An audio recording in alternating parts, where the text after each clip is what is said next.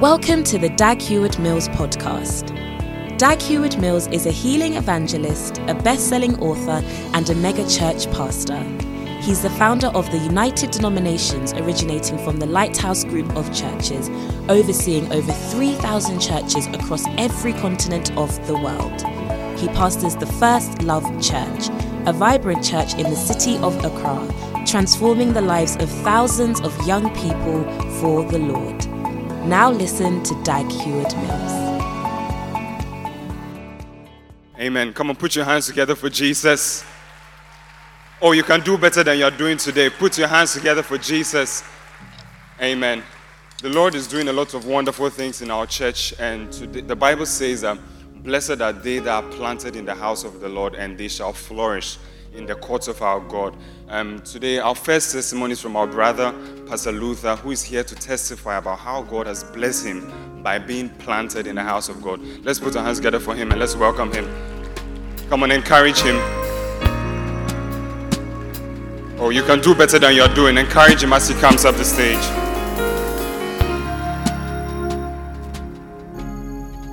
Yes, so Pastor Luther, tell us your name, where you can please come. So my name is Luther Eisi Mensah, a pastor and a Bacenta leader of the Mamprobi Downright Church of the British Accra constituency. So, um, So- tell us what your testimony is about. So I want to give a testimony about how um, God has been good to me and God has blessed my life and um, through being planted and established in the church. And um, I, I, I, was, uh, I, I was a male nurse. I was a male nurse. Um, and through being in church, by the grace of God, I have been transformed into a medical doctor. Wow, come on, put your hands together for Jesus. So tell us how it well, how it happened, how many years you've been in church, how the So, um. I have been in church for close to more than 15 years. And uh, by being in church, I, I have just been, I, I I decided to just be around any meeting that is called, any church service, anything that is being done in church. I decided to be involved in it. And so one day, um, Daddy called for a meeting for all male nurses. And when Daddy called for the meeting, I was wondering what was going on. Was it for maybe, was there an emergency? Maybe someone um, is sick or there is a big problem in the church. Oh, okay. So I was wondering what was going on. But um, we decided to go for the meeting. We were a couple of people, a number of people. But when we went there, we were all male nurses. And then when we went for the meeting, Daddy um, told us that well, we need, he, he, want, he wants to advise us to all go to medical school Wow. and become doctors. Wow. And then he has realized that it is possible to go outside the country, study to become doctors.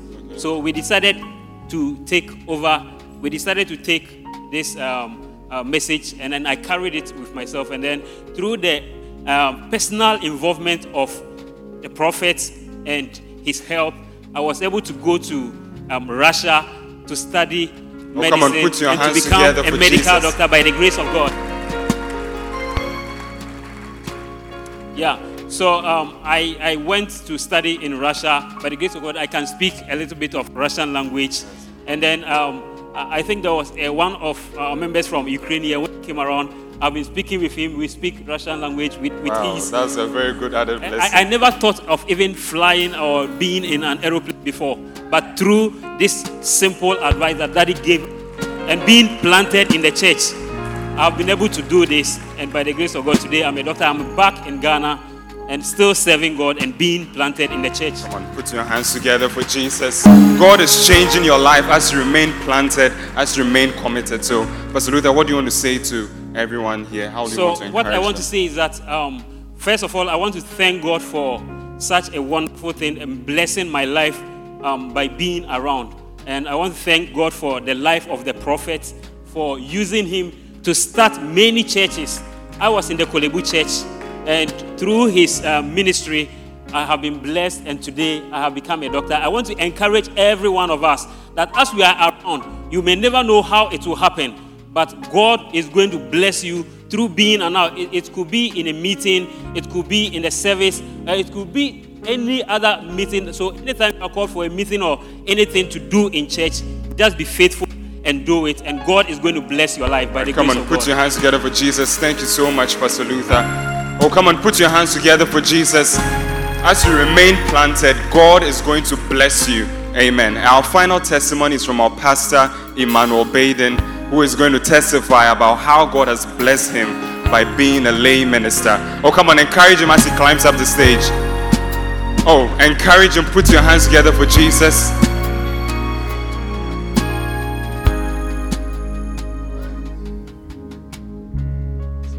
Tell us your name and what your testimony is about. My name is Emmanuel Baden. I'm a pastor here in the First Love Center in the Osu Boni constituency. My testimony is how the lay ministry allowed me to marry and also paved the way for me to enter full time ministry. So I um, was born in the church. My, pa- my dad was a, is a lay pastor in the UK. He's been a lay pastor in the UK for over 20 years, and he's planted numerous churches um, in the UK. There's no city in the UK I haven't been to for meetings and conventions with him.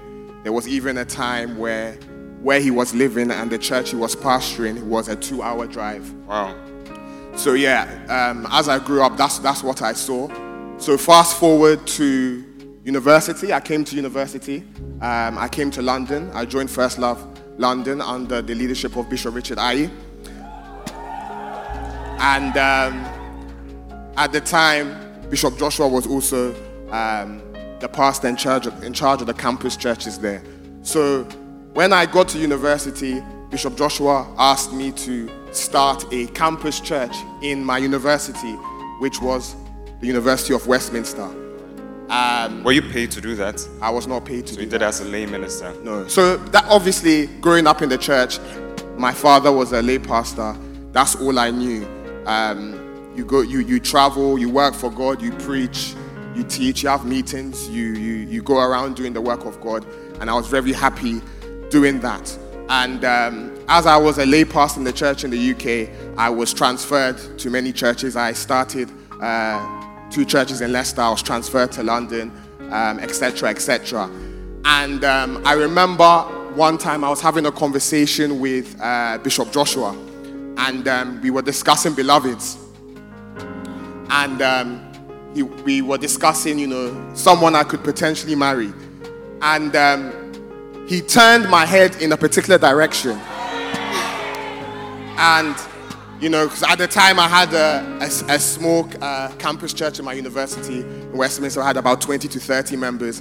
And one of the members uh, in my church is my now wife, Eden. Oh, come on, put your hands together for Jesus. And um, he said to me, "Why don't Why don't you consider her?" And at first, I was I was a bit taken aback at the suggestion because this is someone I had prayed for, visit, counseled, preached to, and he said, "Why don't I, you know, look in that direction?" So by the grace of God, I listened to his consideration. We became friends, and by the grace of God, we're now married today. And so think this, so you think this is a direct effect from being a lay Yes, for minister? being a lay pastor, you know, just preaching, going about my do my business because I was still working. I was working in the city as a financial advisor for a wealth management company. So I wasn't being paid by the church, but I enjoyed going around doing the work of God. Um, but as I was doing the work of God, as I was preaching, um, and, I, and I'll be hearing Bishop Richard preach, I'll hear Prophet preach on podcasts and camp messages. I remember every time I'll come to Ghana and Prophet will be preaching at MOTL, I'll always find myself on the stage. And, you know, the example always seemed to be linking to doing more for God. You know, why can't you be a missionary? Why can't you be a full time pastor? And, you know, as I kept doing the work of God and as I kept um, going to camp, camp meetings and, and, and listening to the prophet, I felt that my desire for the ministry was growing. So I remember one time I actually had a conversation with Prophet, and he was explaining to me why people don't enter the ministry and why people do not stay in the ministry and how it's linked to spirituality. And I remember that he also said to me that no matter what you do in life, it requires you to build and to fight, whether it's working in the secular world or working in the ministry full time. So I after that conversation, I just felt a burden and a conviction that I wanted to go all out for, for God. So I remember um, I was given the privilege and the honor to come into full time ministry. And by the grace of God, I'm now here. I'm a pastor in the First Love Center here in Ghana, and I'm in full time ministry. Well, come on, put your hands together for Jesus. Yeah. So you're saying that through being a lay minister, that's how the door opened Yes. for you to enter the full time. full time. ministry and to also to marry. So what I would like to say to everybody out there today is keep serving the Lord. Anything that you're told to do in church, just do it. You don't know what your destiny is, is leading to, and you don't know what blessings will come your way as you decide to serve the Lord. Okay, come on. And do you have anything else Yes. to say? Yes. So I want to say, I want to thank God first of all for um, the opportunity to be a Christian and to be in this great ministry. I want to thank the prophet for your faithfulness. Thank you for your messages. Thank you for encouraging me to enter the ministry. I also want to thank my pastors, Bishop Richard Aye and Bishop Joshua, for preaching to me, for shepherding me, for encouraging me to marry, encouraging me to enter the ministry and, and, and making me improve in many areas of my life. So God bless you all. Keep serving the Lord, and your destiny and your blessing is also on the way in Jesus' name. My wife is also here. The wife said, Oh, I think she should come up. Let's invite her. Oh, come on, encourage his wife as she comes up the stage. Put your hands together for her.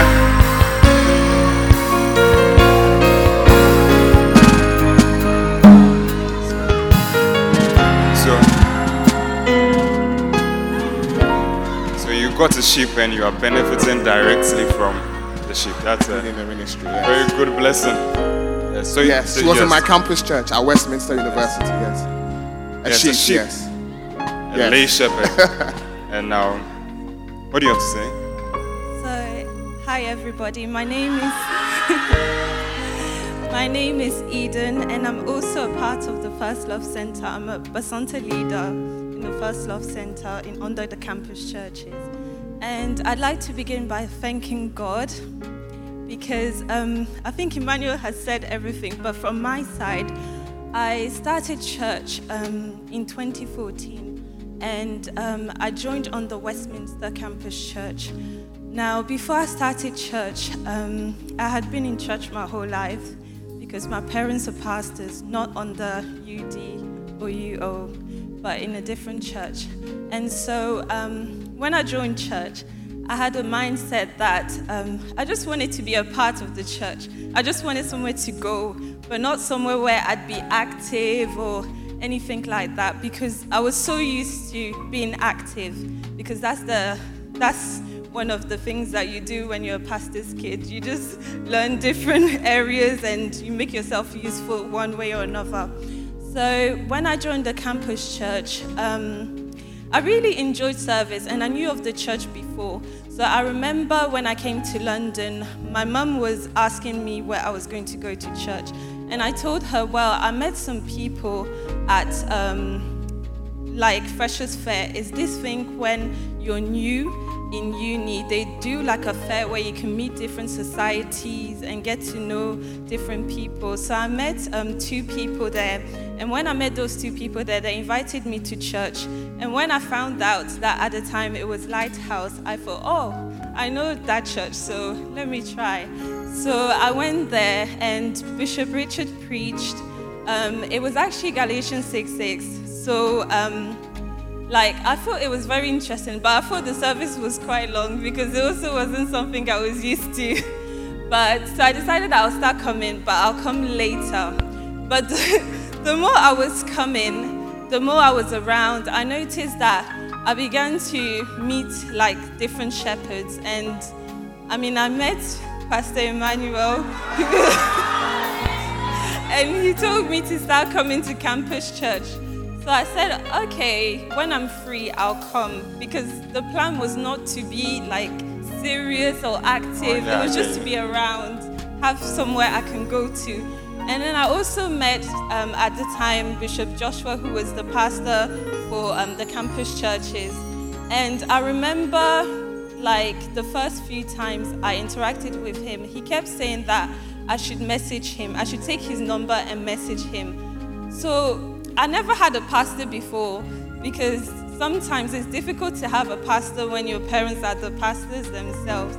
So, so I thought, okay, I'll message you, I'll message you, but I was never messaging him. So I, I think he rather messaged me one time, and he said that, oh, because he didn't mess, I didn't message him, he's now messaging me, and I said, oh, okay, I don't have anything to say though.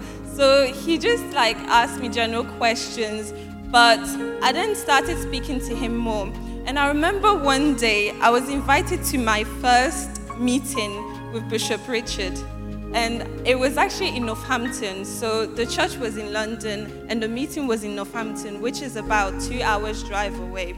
So um, Pastor Emmanuel at the time called me to, um, to come to the meeting. And I was like, the meeting was um, on the Wednesday, and he called me, I think, on the Monday. So I said, Why is he calling me to come to a meeting when I'm new? And he said that, Well, Bishop Richard would like to meet me. And I said, Why? Why does he want to meet me? Like, I'm new in church and I'm just around. I just I'm happy to just be around. I don't want to come. So we spoke for about 30 minutes. He was trying to convince me to come to the meeting. That's a work of a good shepherd.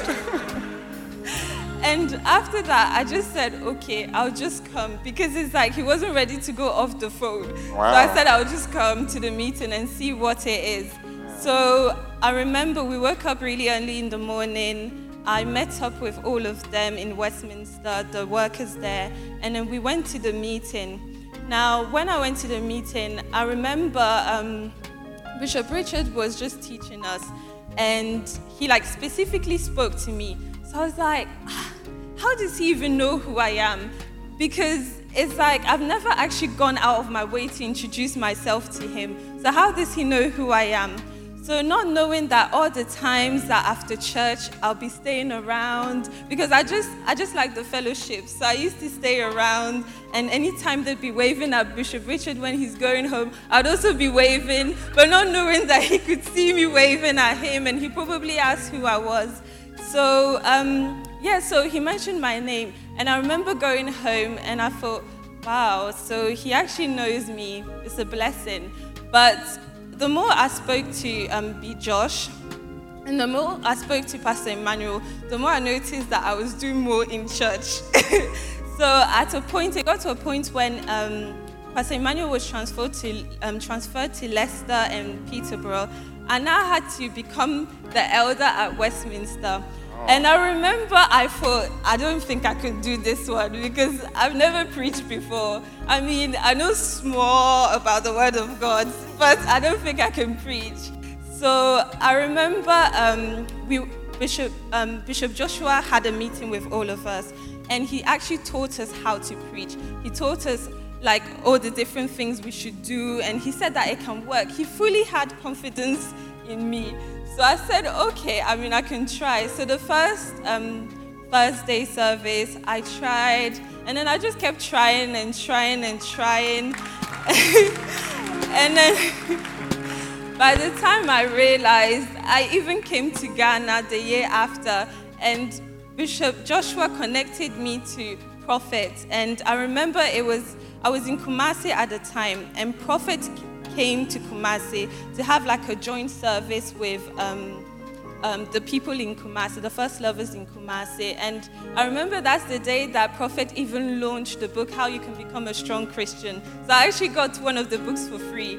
And I remember saying, uh, messaging B. Josh and saying that, oh, Prophet just launched a new book. I got one for free. And he asked me if I took one for him. And I said, no, I don't think I could have taken one for him.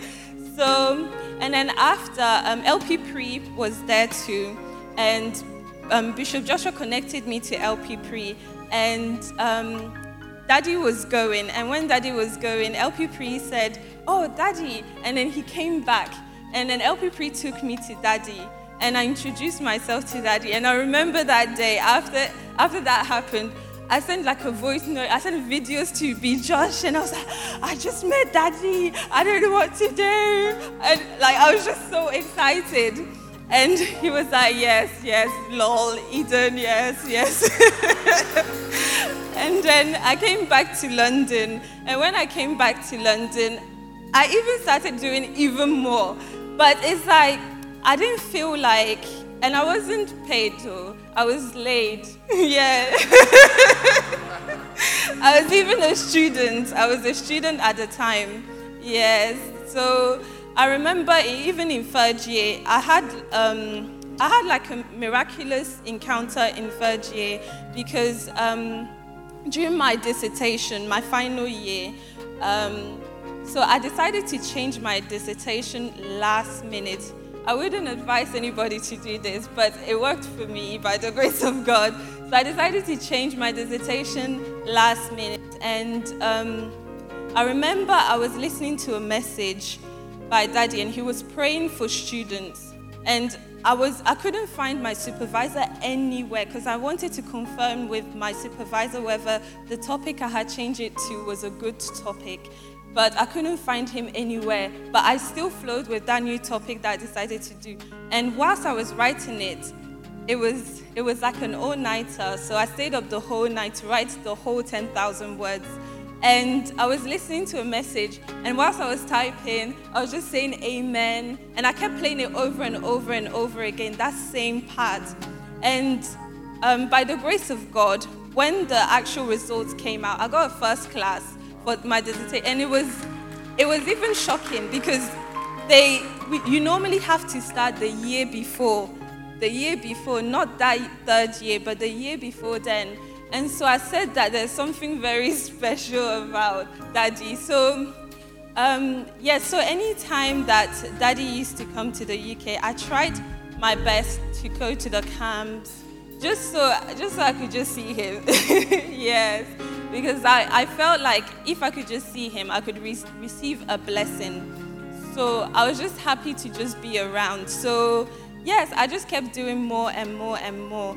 And now, by the grace of God, I found the husband in the church. and I would have never expected to even be in Ghana right now. But it's like so many people have asked me since I've been in Ghana, are you happy to be in Ghana? Like, are you, like how is it going? Are you adjusting well? And I, I say to them that I don't know, it's even a better life than if I was in the UK. I'm very, very happy to be in Ghana. God has blessed you by being you two being in church and being involved in the lay Yes. ministry. Yes, so I believe that God is going to bless you too if you are going to be involved in the lay ministry, if you're going to be planted, and your life is not going to be the same again. Let's put our hands together for Jesus. Wow. Put your hands together for those amazing testimonies. Amen. Turn with me to Psalm 23. You may be seated.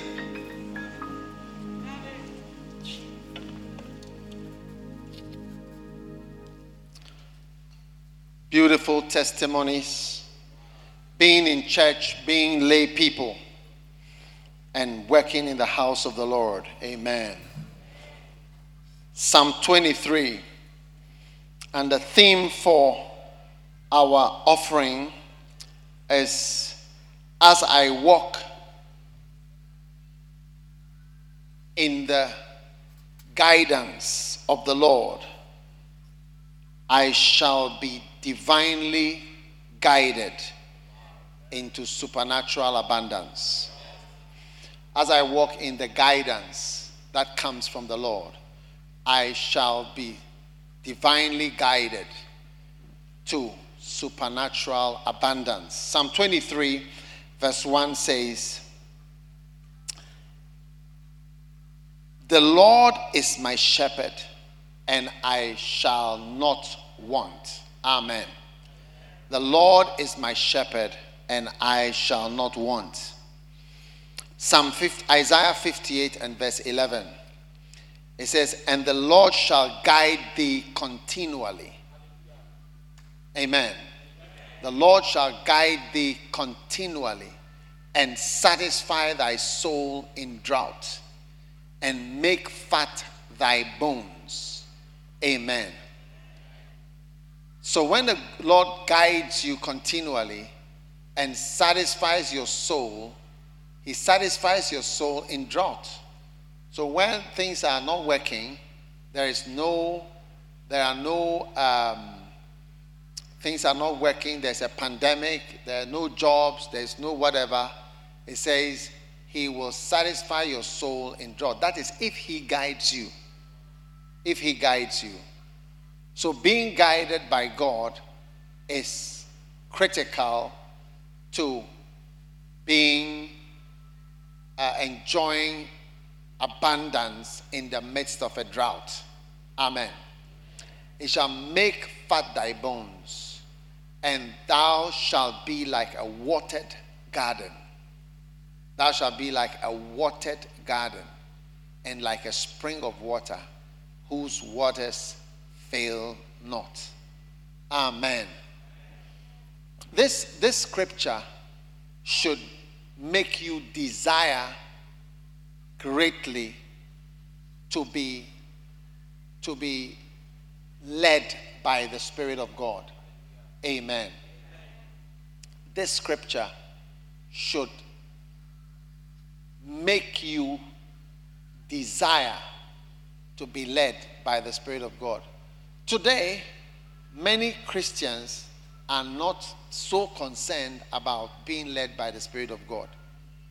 When I became a Christian, and all my life, my greatest concern has been to be guided by the Lord. And I, I know that when the Lord guides you, you prosper. It's, it's, it's a direct result of being led by the Lord. The Lord is my shepherd. The next result, I shall not want. That is it. The Lord is my shepherd, I shall not want. What hope do you have if you are being, you are a sheep, if really you are a sheep? What hope do you have if you are someone who is not being led continually? From here to Tamale, how long, how far how long will you last? I mean, to me, prosperity is directly connected to being guided. Let's look at the scripture again. The Lord will guide you continually. Isaiah 58 11. The Lord will guide you continually.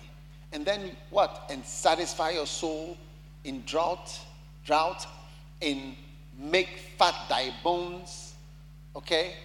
You shall be like a watered garden, like a spring of water whose waters fail not. Amen. Now, why, why do you need to be guided when it comes to prosperity?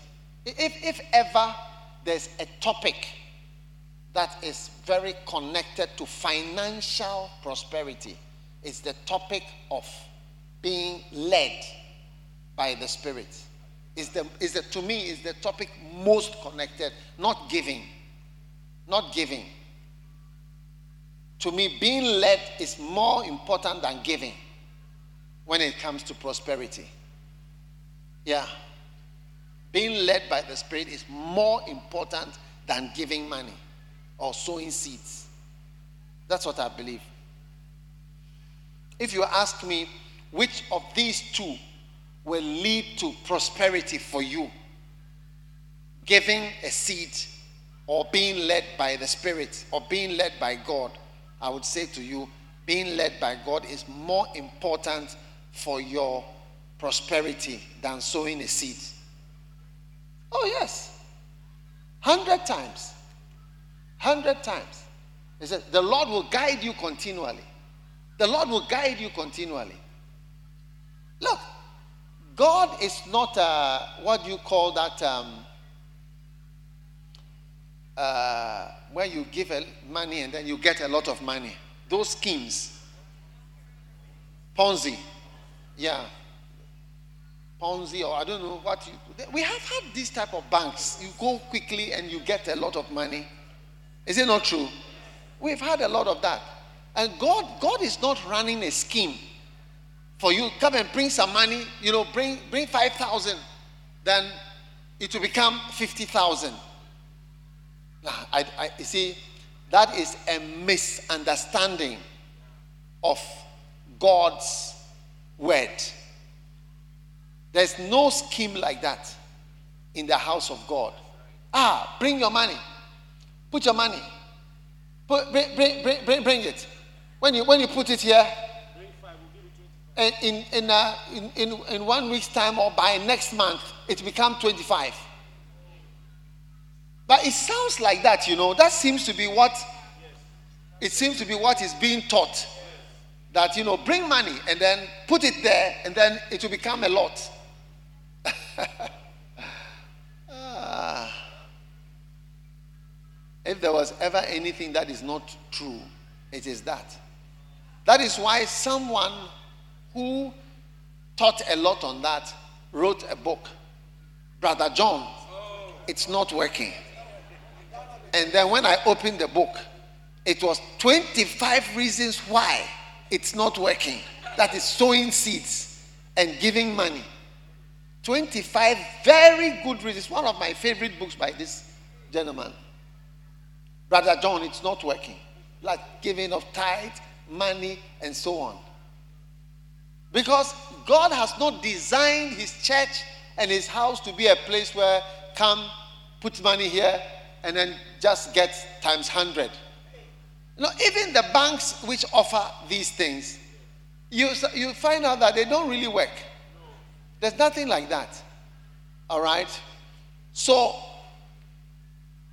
let us emphasize on being guided continually by the Lord.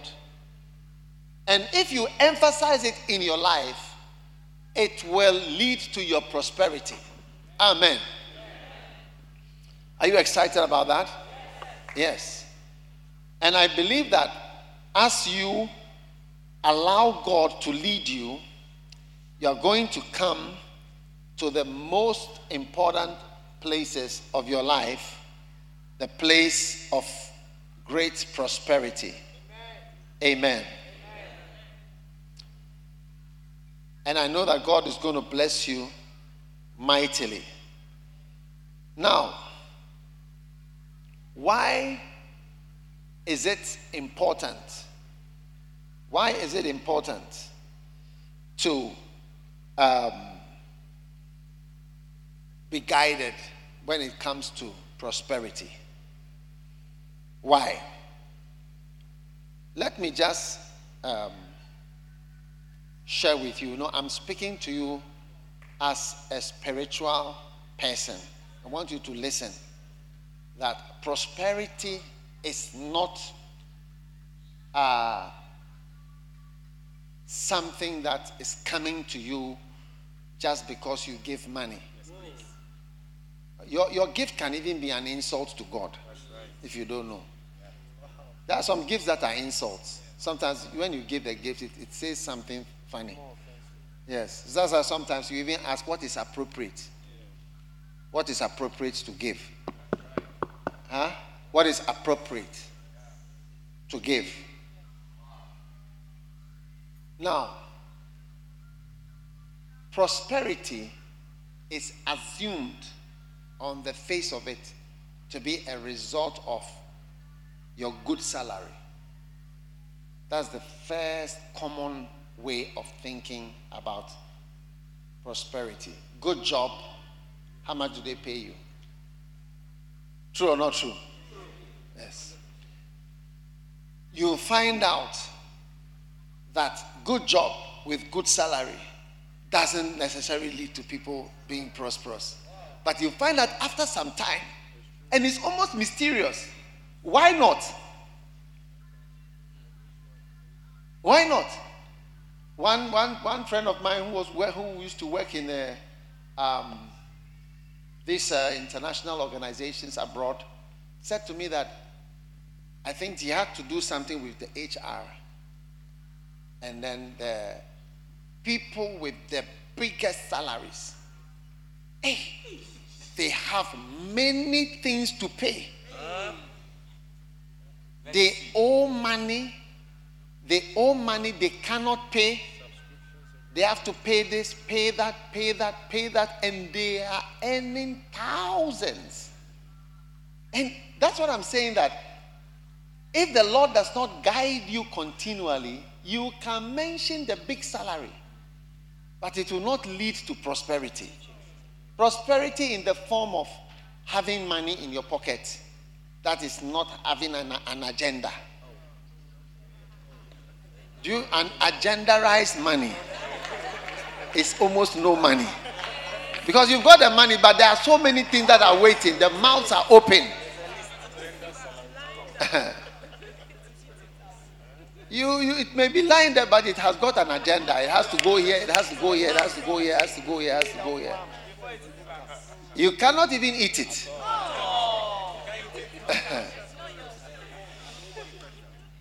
Are you listening? Those over here, far away here, are you, are you part of what we are saying? Can you hear me? Very good. I'm talking about prosperity. Yes. It's not a direct effect or result of having a good salary from a good job. If it was so, ha, so many people would have. You know, one recently I heard of one doctor in America, you know, he took a knife and killed himself.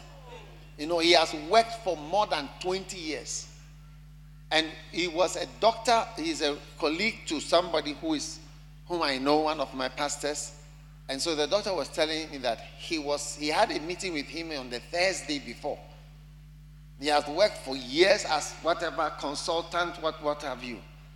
And you know, at, he just took a knife, he just killed him. He said he cannot pay the debt he owes here, owes here, owes here. When he calculates and all more work that he will do, and you know, doctors earn a lot of money in America. But you wonder, you've gone to America, to have this, you have specialized, you have all this, all that, all that. You see, unless God also guides you continually, you can have whatever, it will not amount to much. Yes. There's more to prosperity.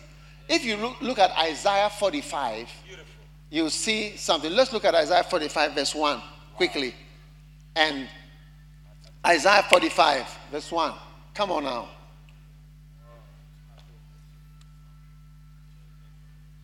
All right. Give them some time. I hear they are new people. Isaiah 45. That says the Lord to Cyrus, his anointed. Okay? Now, verse 2. Verse 2. I will go, this is what he's saying to uh, Cyrus. I will go before thee and make the crooked places straight, and I will break in pieces the gates of iron, brass, and cut in sunder the bars of iron. Verse 3. Are you watching? Yes. Are you watching? watching? And I will give you the treasures of darkness.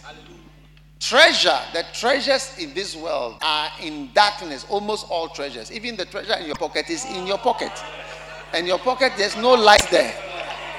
Yes, in your handbag, in your purse. And the hidden riches of secret places. All the riches are hidden. Nobody walks around with riches on his head. You hide it.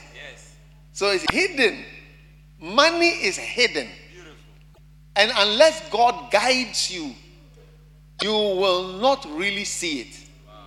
Now, another common thought is that if I go abroad, I'll have money. This is another common thought. Yes.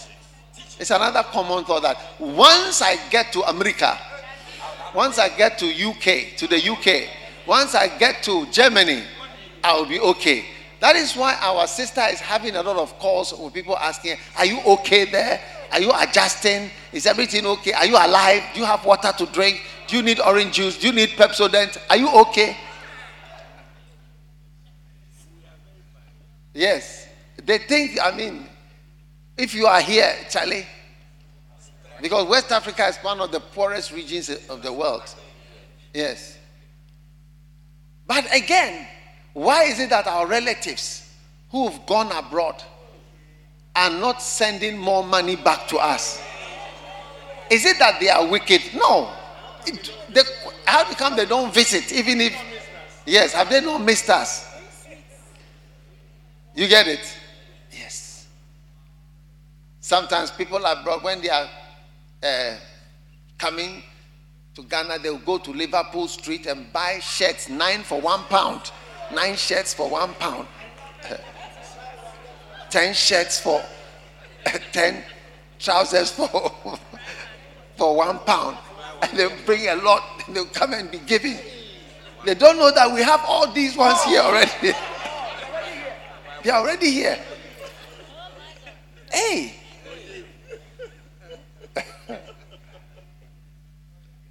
So, my dear friend, what I'm trying to tell you is that on the surface, it looks like this is the next step to prosperity. The third common idea that if I have this, I'll prosper. If I'm more educated, like if I get more degrees, you get it, I'll get more money. So I'm just trying to say that these are what are guiding us. When I do this, I'll get this. When I do this, I'll have this. When I do this, I'll do this. When I do this, I'll do this. But you see, people have done all this, and still the riches have eluded them. Eluded means they have. I don't know what is the word elude. They, they couldn't, you couldn't get it. It was too fast. Yes, Sulia or type of it has. I mean, been able to escape. You've gone abroad. You've got a good job. You've got a high salary. You've got the education, and still.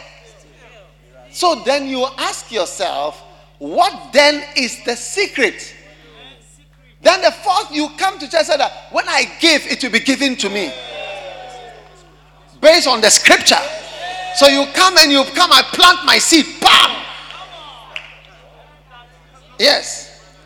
And after after some time, you come up with 25 reasons why it's not working, Brother John.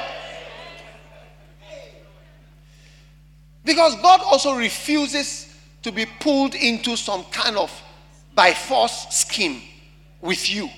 Should He bring up your issues? Should He bring up the reasons why He should not honor your offering? And why He should call your offering an abomination? Don't even start. So I want to suggest to you that giving prosperity is connected to being guided by God. The Lord is my shepherd, I shall not want. I want to recommend a book that I wrote called The Art of Hearing. Learn to how to hear that. Have I heard from God?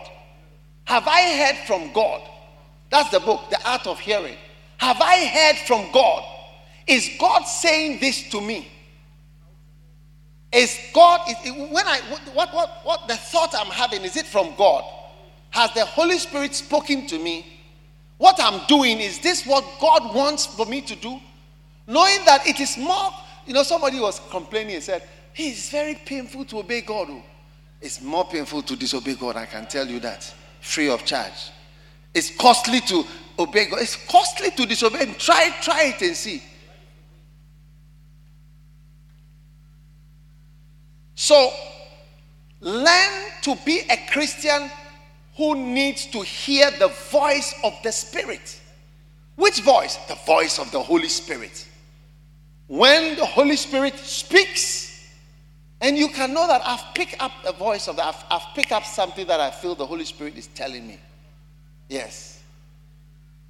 What is the voice of the Spirit to your mind? What is the voice of the Spirit audibly? to your flesh. Most of us are just used to our feelings. Charlie, I feel tired. Charlie, I feel blessed. Charlie, I feel God has spoken. But has God really spoken? That's why we have the prayer gardens. If you come there on a Saturday, there's no space. The whole place is for people praying. And you, for whom the prayer gardens were built, that you should be found waiting on God. There are houses there that you can rent a room or you can go there even if you don't have whatever. You can go there and spend time waiting on God in gardens and environments that you can be catching the spirit and the voice of God for your life. When have that those gardens or any place seen you there waiting on him to hear from God? It's not so important for you to hear from him.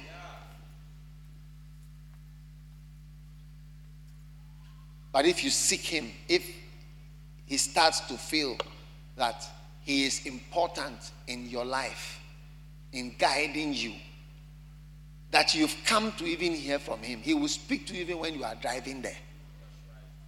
He will speak to you even when you are driving there.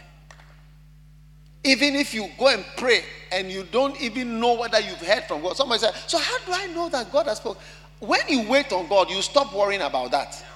Do you know why? Because the Bible says, Acknowledge the Lord in all thy ways, he will direct your path. So, as you keep on acknowledging, you become more confident that, well, I've prayed about it, you know, I've been there, I've waited, I'm just trusting whatever will happen, I believe that is, that's what God is doing. Yeah, you learn to have more trust. Oh, I've just prayed about it. I just I don't know whether it was God or I'm not so sure. It's easy not to be sure. We are all human beings. It's easy not to be sure. But once you've committed your way to the hands of the Lord, acknowledge the Lord in all thy ways, and He will direct your path. Even when you are making a mistake, you see that the mistake will find a C and a U, and the thing will pass somewhere, and then you will come to the right place. Yeah.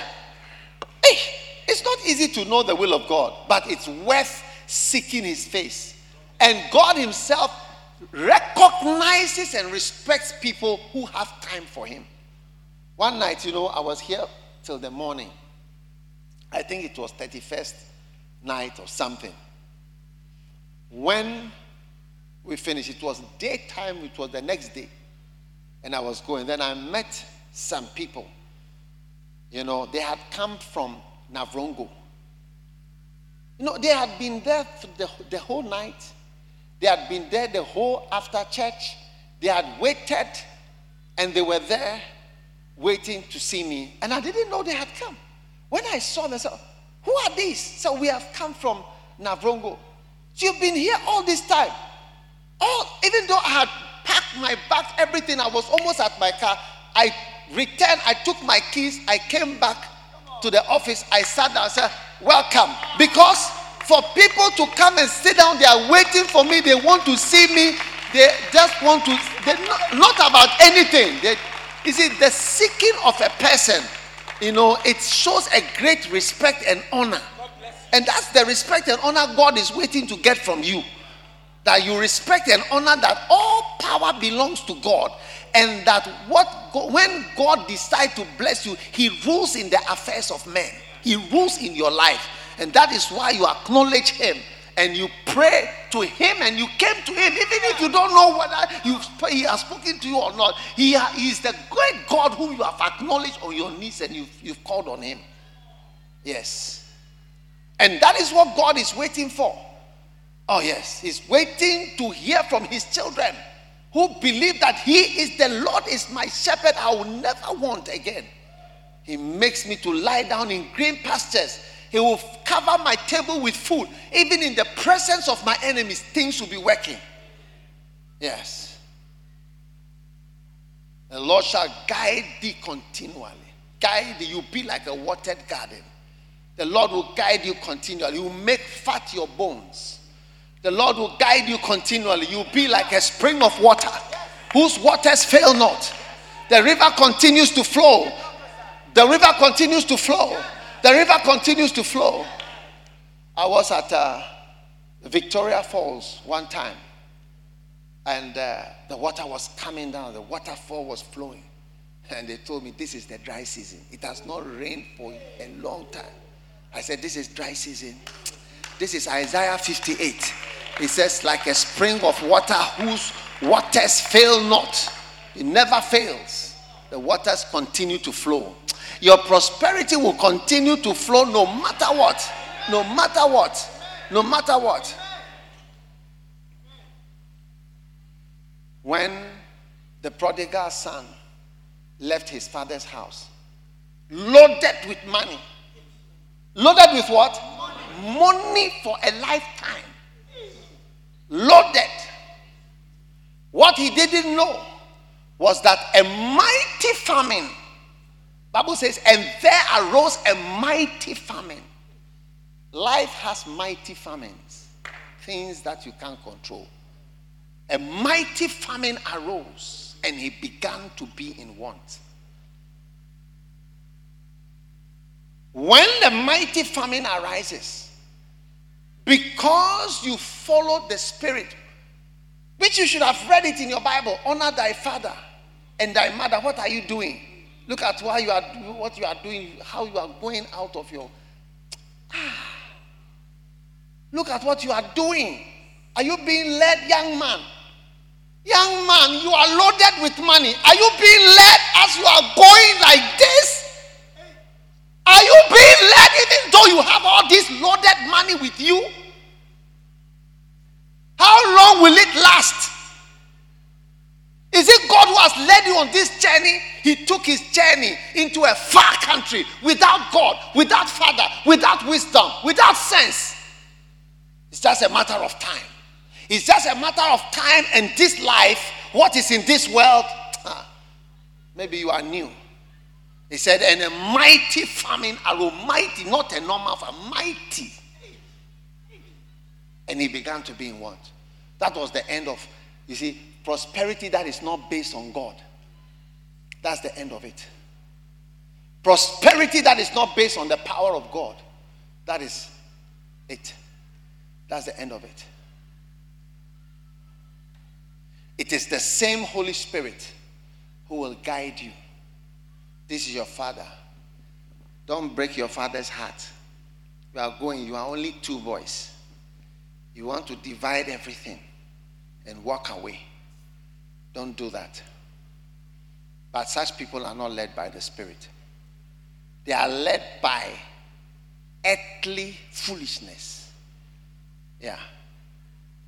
When he came back, he was impoverished, he was empty, he had nothing to show for his journey.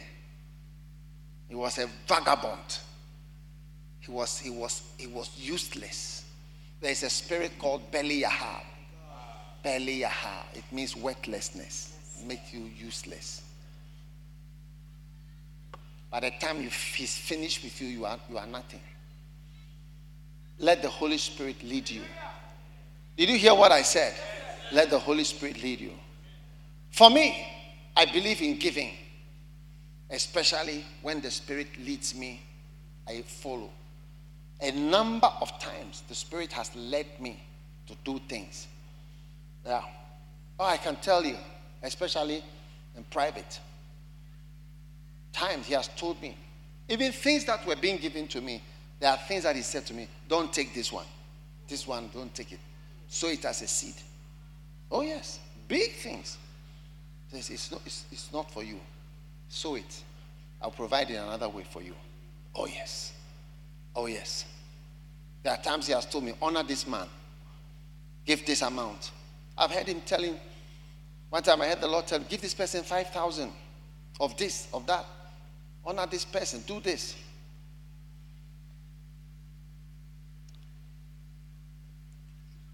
He shall guide you continually. Guide you continually. Yes, guide you continually. It is He who will read. You read in, your, in the word where it says tithe. Tithe. You, you pay tithes. Leviticus 27, verse 30. The tithe is the Lord's. It's the Lord's. Don't touch it. It is He who will tell you, do this. And as He guides you from His word, from His Spirit, the Spirit will guide. That's what's important. And as He guides you continually, you see, continually, He will cause you to be like a watered garden, like springs of water, whose waters fail not. That will be your portion from now. Amen. Become a master of being guided by the Spirit. I'm telling you, become a master of being guided by the Spirit. Learn His voice. Learn His voice. Learn His voice. Yes. Learn His voice learn the voice. Take it, if I can't give you the best advice in my life, is learn his voice. Yes. And follow him. Just follow. Follow the Spirit when the Spirit is leading you as much as possible in your life. And especially when you, I don't know what to do, I don't know. So pray about things. You leave it to God. He himself will quench things and mix up things. And you see that He's guiding you continually. May you be found at gardens praying. May you be found waiting on the Lord. May even God notice from heaven that look at him, he's been here for three days. He's been here looking for me. I love my son so much. I love my daughter. She loves me. I notice it and I feel it that she loves me. He loves me. Father, thank you for blessing your children mightily and always to give, to sow, to be blessed in everything financial. We give you praise and we give you thanks, Lord. In Jesus' name we pray. Amen. Take your tithes, take everything that you have, you want to give. Amen. You know, this is supposed to be the town service, so it's like it's everything mixed up. The prophetic encounter, learn to give, so as the Spirit of God Himself leads you. Be a giver. Sometimes the Spirit will say to you, Give this, be generous, or build this, or do this. As He leads you, and you do. As the word leads you, then you follow and you obey. What a great blessing you have. Father, thank you for everyone that is giving today. Bless mightily. In Jesus' name we pray. Amen. Now take your tithes and come to the front. Your tithes. Look.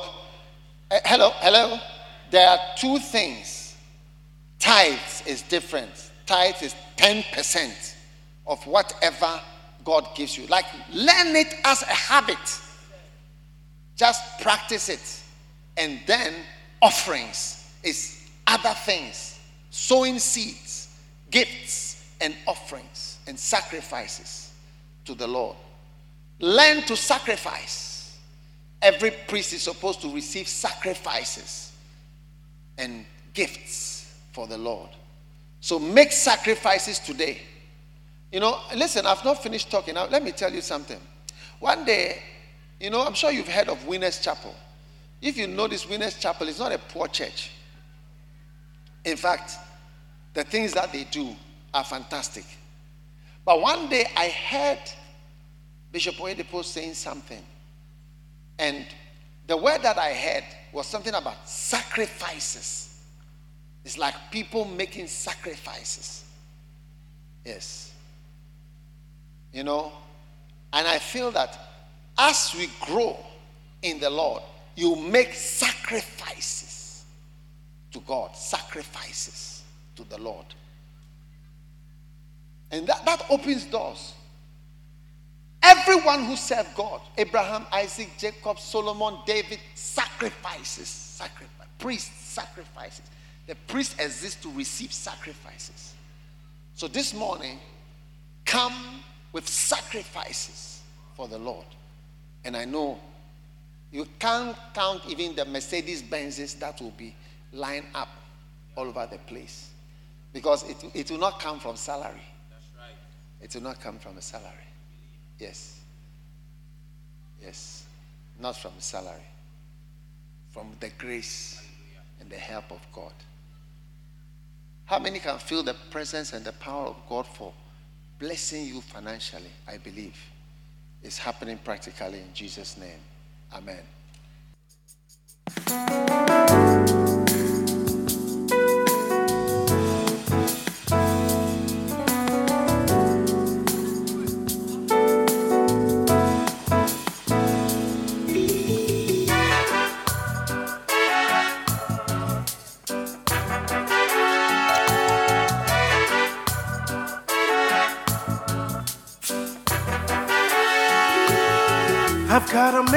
Message from the Lord.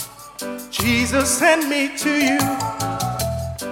Are you ready to listen? Do you want to hear it? I've got a message from the Lord. Jesus sent me to you.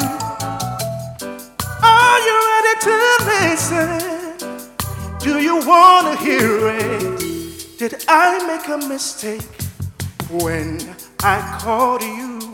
Should I have chosen another person or anointed another one? And how many times will I give you dreams and visions and powerful convictions, but still you don't obey. And the reason why, I'm asking this question, you take it so lightly. You take me so lightly. Eh, If I give my life for you, will you give your life for me? And if I die for you, will you die for me too? If I shed my blood for you, oh, what will you do with it? Will you despise my blood? Will you treasure it? What is the point of showing so much love when I get so little feedback from the person I love so dearly? And I wanna know if it all means nothing to you. What I am saying doesn't touch you. You don't care about what I care for. The reason why I'm asking these questions. You take me so lightly. You take me so lightly. Yeah. If I give my heart to you, oh, will you give your heart to me? And if I die for you, will you die for me too? If I shed my blood for you, oh, what will you do with it? Will you despise my blood or will you treasure it? If I give my heart to you, will you treasure it? Oh, and if I shed my blood for you, treasure it? Will you treasure it? Oh, God so loved the world that he gave his only begotten. Oh, whoever believes in Jesus should not perish but have new life. And God commended his love toward us. And while we were yet sinners, Jesus died on the cross for sinners. So the reason why I'm quoting the scripture, cause it seems that you've forgotten all about that. Jesus gave his life for you. Oh, will you give your life for him? And Jesus died for you. Will you die for him too? Jesus shed his blood for you. Oh, what will you do with it? Will you despise his blood? Or will you treasure it? If I give my heart to you, will you love me back? Will you love me back? Oh, and if I shed my blood for you,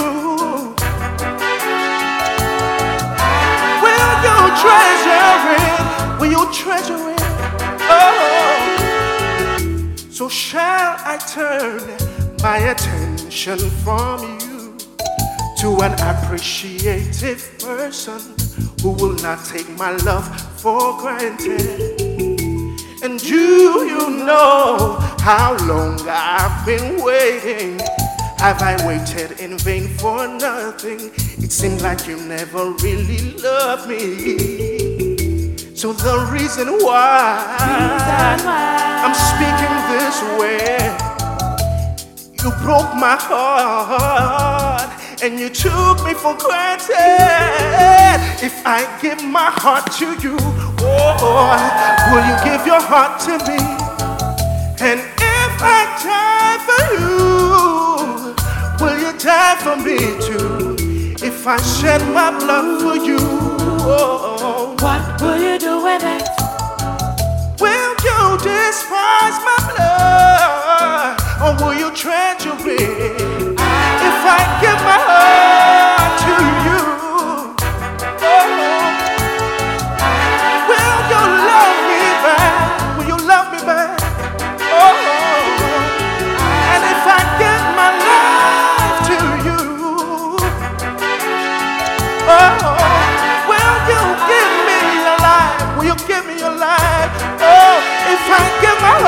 to you? What will you do with it? if I shed my blood for you? What will you do and if I give my life for what you? Will you do with it? what will you do with it? If I give my life to you? What will you do and if I shed my very blood for you? What will you do with it? Tell me what will you do with it? I am giving my love to you, and I have shed my blood for you. What will you do with it? Tell me what will you do with it? If I give my love to you, and if I shed my blood for you, what will you do with it? What will you do with it? What will you do with it? What will you do with it?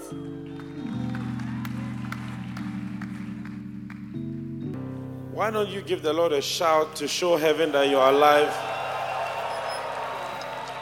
I can hear a loudspeaker trying to compete with us. Can you hear somebody's trying to compete with us?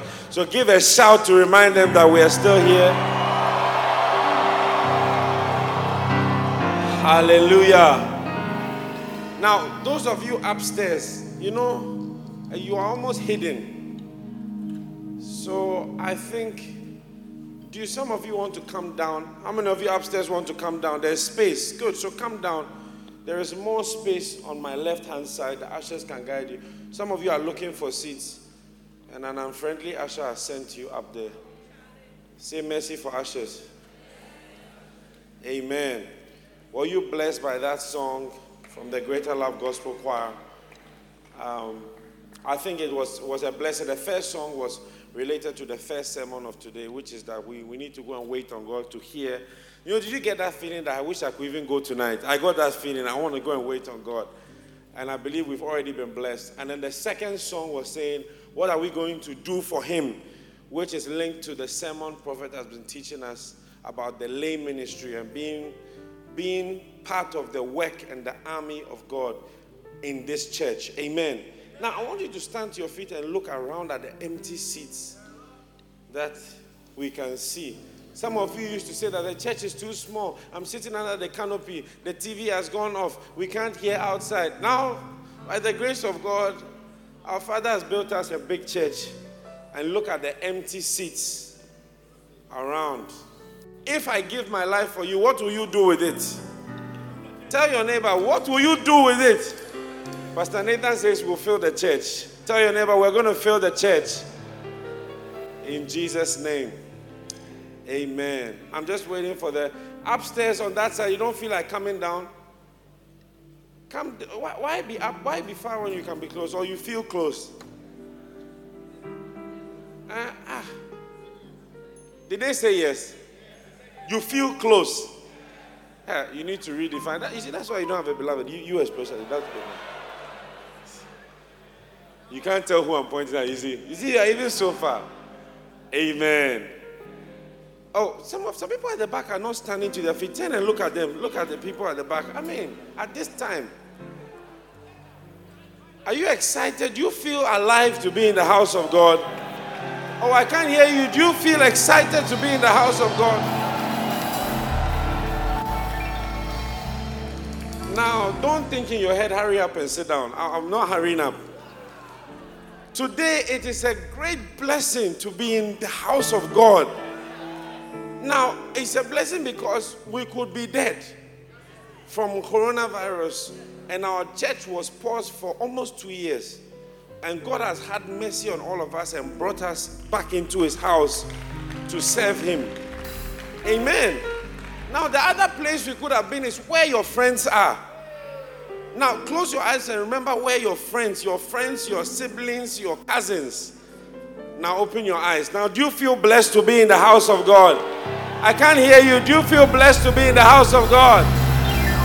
Amen. Now, tell your neighbor, may the Holy Spirit touch you because you look sleepy. Amen.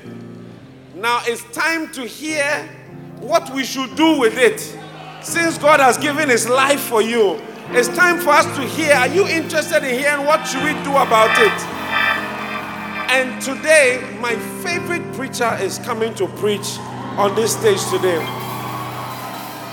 My my favorite my favorite explainer of the word of God and my favorite convictor. When he preaches, I feel that there's something I'm not doing or I've not done well. Do you get that feeling? First love, I can't hear you. Do you get that feeling? Now, this is a spiritual moment. Your life is about to be touched. I have an announcement for you. You don't know everything. And there's something fresh for you today that you don't know about. I don't care where you are from or who you are. There's something new for you this afternoon. And it's about to happen. It's we are we are on the cusp of a blessing. And the word of God is about to come to you. It's about to change your life. It's about to redirect your destiny. It's about to transform you. Chains are about to be broken. Miracles are happening.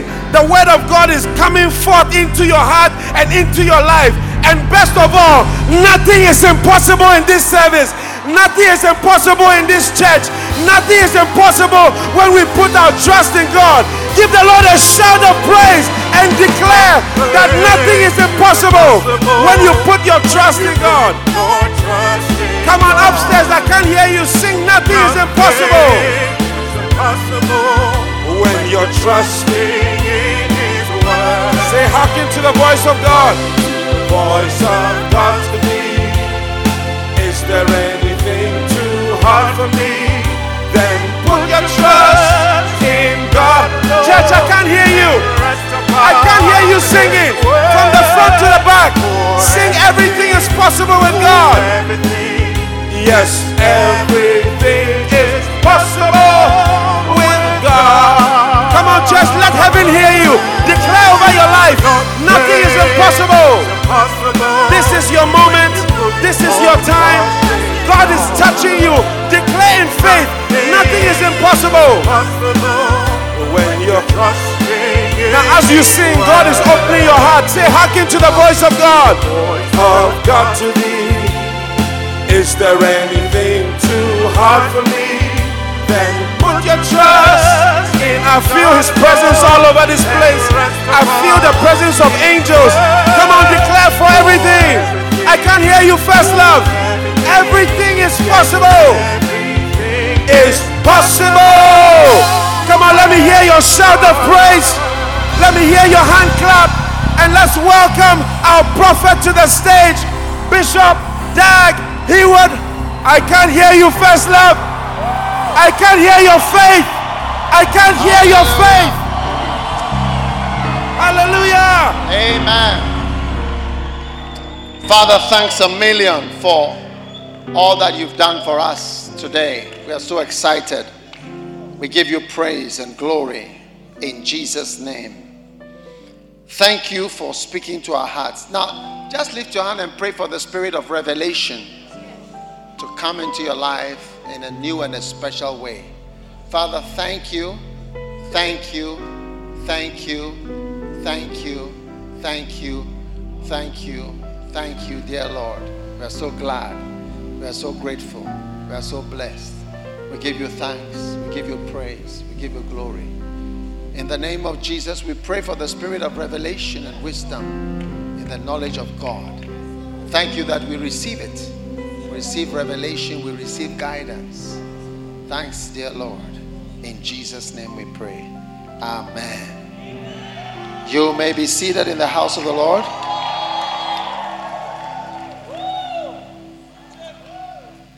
Well, you're all welcome. Now, I just want to talk about uh, something in house um, whilst we are uh, still offline because we are not online. We are not having the services online for now. Now, you see, when we, the First Love Church, we have, uh, we have an aim. Do you see? It's not, it's not about just having church services because we already have churches.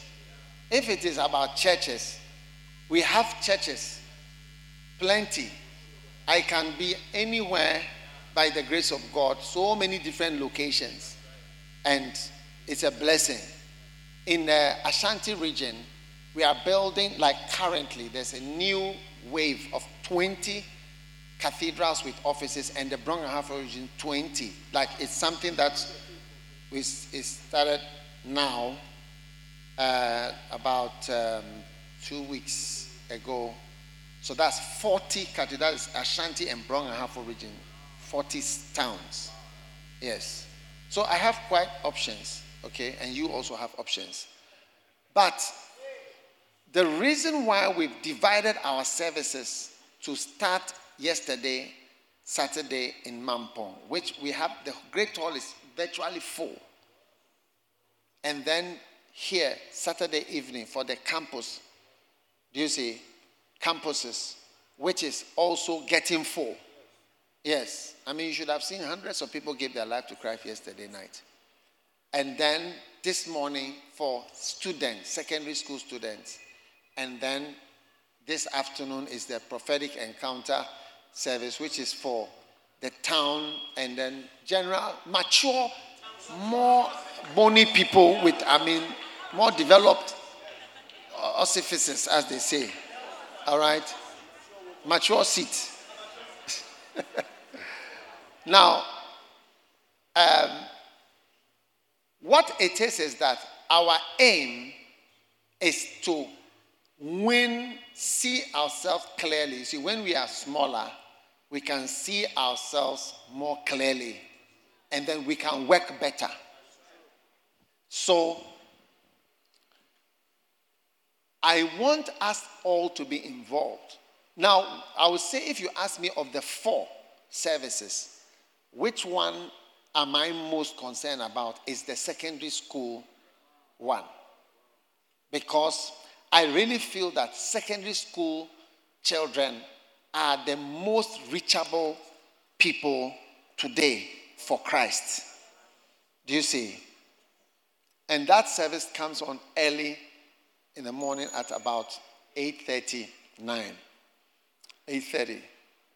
So I want many of us who, who are just present to not just be present, but to get involved, especially in that service. So, because of that, I've decided to move this service to bring it nearer the um, secondary school service, Rising Star services, so that instead, because we are the time that we have church now is because that was the time we were having in Mampong.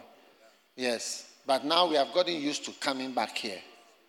So get, get ready to go for Swollen Sunday there. oh. Don't get so used to here that you can't go there again. But um, what is that? A party. Okay.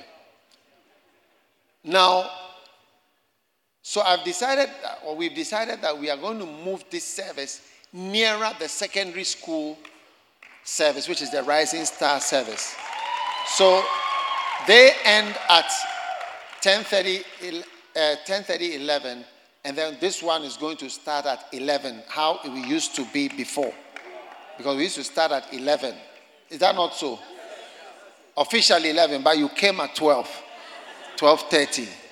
You know yourselves, isn't it? Don't you know yourselves? Yes. So now it's 11. We are changing it from next week. We are moving to 11. Okay? Now, why? Why are we moving for 11? So that some of us can be involved with the secondary school children. You see, I want you to arrange them. Achimota is my school, so that's why I always I remember Ach- Achimota, Presec, Remedials. Uh, what are the other schools? Ideal College, Pace Setters, Accra Girls, Odorgonno, Action, Kateko, North, Ka- North Kaneshie High, Presec, Dalcom, Parker, Harvard, St. Peter's, Action, huh? Kwabenya Senior High, Tema Secondary, arranged like this, all of them. They go and have sex on Saturdays. I'm telling you, every bad thing that was formerly done by universities and then grown ups are all done in secondary school now. And more things. You'll be surprised that you are not mature when you go there. So I need all of us to help so that if by the grace of God, that is the work you can do. That is what Uncle James used to do for me. He used to come and sit in the school with his car. He had a yellow Datsun. And you park in the school. And you sit there. When we finish whatever, he's there. Then some of us will talk to them. He'll talk to us. That's why I have his picture in my office. He explained salvation to me. And he was always parked there. A grown up with no agenda. Was no money to get from me. Nothing. I never gave him money or anything. It is his widow that I even, I even remember her. But when he was alive, I didn't know anything. I just I was just being I was just being advised. I didn't know anything. But it's after it all finished that I realized what he has done for me. So I, I need some of us to get involved in the, what do you call it? This church is a young church, and all the greater love people who are here, there are just a few of greater love people here. These greater love people, they all have young hearts. That's why they have started marrying again. Some of them have started marrying because if you are not with a young heart, you can't join this church. Uh-huh. So although you see their age and, and so on, it is they are very young. I mean, you see that because we have been having a lot of greater love weddings. Yes, they, they, are, they are young at heart. Yes. Yes. And um, they marry even younger, younger. You can, greater love will marry younger. Because if you remember, when, uh, what do you call it? Um, Judah. The story of Judah when he came from, um, he went to uh, a, a, lady called, I think she was called Tamar. And then um, uh, she, he, she, she, she, uh, he, her husband died. Do you see? And then the father was Judah. And then when the husband died, she was supposed to marry the husband's brother. And the, the father in law was Judah, the tribe of Judah. So Judah told her, He's a small boy now when he grows. So she was a grown up and she was waiting for him to grow up. Yes. Oh, yes. I'm talking. Look, please. We are in the Bible. We are, huh? We are in the Bible. Said, when he grows up, he'll marry. So she was waiting. Every day she was checking his birthday 14, 15, 16, 17, 18. Say, huh? It's developed now. or you don't want to believe in the Bible. Say the Lord is righteous. Yes. Now, when she he, he didn't give her the young boy, then she made a plan and she made herself like a prostitute. And then the father in law came by. When the father in law took her for uh, an encounter, after, after the encounter, then she became pregnant. But she stole his things, his personal things. So later, when she became pregnant, they were saying, Who is this? Who is this? Or whatever. And then she said, The owner of these things is the one who made me pregnant. So she brought out his things. When he saw it, he said, The Lord is righteous. He said, he said, Look, it is my fault. When the young boy, I know that you were waiting for the child to grow so that you married this young boy. But when he grew, I, ch- I was, you know, I changed, tried to change the plan. So the Lord is righteous. So I'm just saying that the greater love people, they are all young. Onale older, but Charlie is a younger one. Amen. And all the the whole church is made up. That's why we can change the service time tomorrow. Okay, next time we are coming, we can go to my. The whole church is flexible. Are you getting what I'm saying? And our aim is to win souls. You see, if in Christianity becomes boring, it becomes ritualistic. It becomes just rituals you are doing unless you get involved and you are active, it's very boring. Very, very boring. Yeah. If you have a, a, a, driver and the driver is waiting for you, the driver will be very tired, but you will not be tired because you are active doing something, but the driver is just waiting. He waits, he doesn't know what you are doing. From morning to evening to midnight. Why? But you are busy and active. The driver becomes more tired than the person. Because the one who is just waiting and not doing anything becomes even more tired.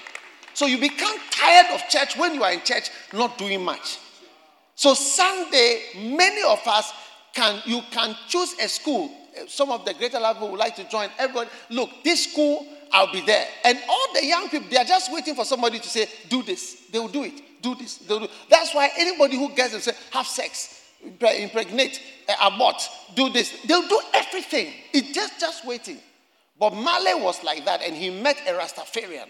He didn't have a father, and he just met this Rastafarian guy, who, and the guy taught him everything. God, everybody is waiting for the one who will come as a senior, a shepherd, or something and influence the person. So I want to encourage us all to give ourselves wholly to this glorious mission unreservedly. Amen. So from next week, God willing, Sunday, we are going to come nearer the Rising Star service so that those of us who want to join and participate, you can help the younger ones. Early in the morning, you try to bring three, five, and we are saying that every school that does not have 20 people, 20 students here, that school has not been reached. There must be at least 20. And all the secondary schools, do you see, have to be reached. Do, do you need something from the secondary school? Do you need money from them? Do you need anything? You don't need anything from them but it's to be a blessing. One day somebody will be a blessing to your child. Amen. Amen. So that is the new and important change that we are doing. And then 11 o'clock officially. You know, but sometimes when you are inviting a newcomer, you don't have to tell him 11 o'clock because you know that 11 o'clock you will not be here and you will not have started. So you, if he's a visitor, you tell the person that, oh, come around 12.30 or whatever because you know yourself. Not that from us, from you. You are the cause of it. Is it not true? Yes. Yes. So 11, but we'll be waiting for you, I mean, for the right time to flow. Okay? So next week is not this time. So there will be some gap between the end of this service and revival. All right? Are you excited about that? Now, lay people and the ministry. So that's enough of the announcement. Lay people and the ministry. And you listen to the testimonies already. It, they are powerful testimonies of lay people. I was transferred here, I was transferred here, I was transferred here, I was transferred here. All right? That is the story of lay ministry. And thank God for lay pastors. They are very, very important part of our church. In fact, I would say to you that what lay pastors, what it is, the truth that lay pastors cannot do certain things that full time pastors do. In the same way, full time pastors cannot do some of the things that lay pastors do. What you will say, what you will do. Why you must become a lay pastor? Number one, you must become a lay pastor in this church. Tell somebody, the man is talking to you. You, you, you are the one that he's saying you must become a lay pastor. Uh, over there, are you telling somebody said that he's saying that you must become a lay pastor? Beautiful. Amen. No one should say you are above exams. You do the exams. Do the do. Amen. Now, why? Number one, so that we can live in certain countries. Yes. And plant churches in certain nations. So, our vision is 190 nations. 190 nations. You know, have you heard of Redeemed Church? Do you know how many nations they are in? 192. Yes. And in Nigeria alone, they have 40,000 churches. So we are little boys. We are children. These are grown ups. And these are mature seats. okay? So let us get up our loins and enter 190 nations with joy. And we are entering. All the countries we've been praying for, you'll be shocked. You see people migrating there. If lay pastors will migrate, they will say, I'm going to this country to live there. The work I'm doing, I can do it from there. And your presence there will cause the church to blossom. Apostle Dodu, who is in Brazil today, he has made the church come to so many countries. He's an apostle. He just moves to the country. And you see him in the country doing something, doing something, doing something, doing something. Before you realize, the church is registered there. And then before you realize, people have come there. And then, I mean, the church has become a real church. It's amazing. All the Caribbean countries, he registered all those churches. Yes. And as we speak now, he's in different countries in South America, registering churches, registering churches, registering churches. Are you listening to me? So, a lay pastor, that is, you are not paid, you have not applied, you have not received any letter of, of employment or HR policy. Huh? Eh? you are a volunteer. Every country will be entered. And it will be by lay pastors. I'm telling you. Yes. It will be by laymen. So whenever I hear somebody say, Oh, I'm, I've, I've got a course. Somebody came to see me the other day. He's going to some country. No, not Bangladesh. He's going to medical school. Curacao. Curacao. I don't know where Curacao is, but I said, Amen. Very good. Very good. Because it means that Curacao Church is going to come on through a lay person who is in Curacao. Amen. Number two, you must become a lay pastor that because lay ministry is important because so that people are not a burden on the church. Amen. Second Thessalonians chapter 3 verse 8. Neither did we eat any man's bread for naught. Okay? But wrought with labor and travail night and day that we might not be chargeable to any of you. That we might not be what? Chargeable to any of you. Amen. You see, we don't need to be a burden when you are in the ministry. Because the people who need us cannot pay, most of them cannot pay to have the ministry. So when you are serious about the ministry, you realize that you learn how to do the ministry in such a way that the people you preach to, uh, they don't have to give anything.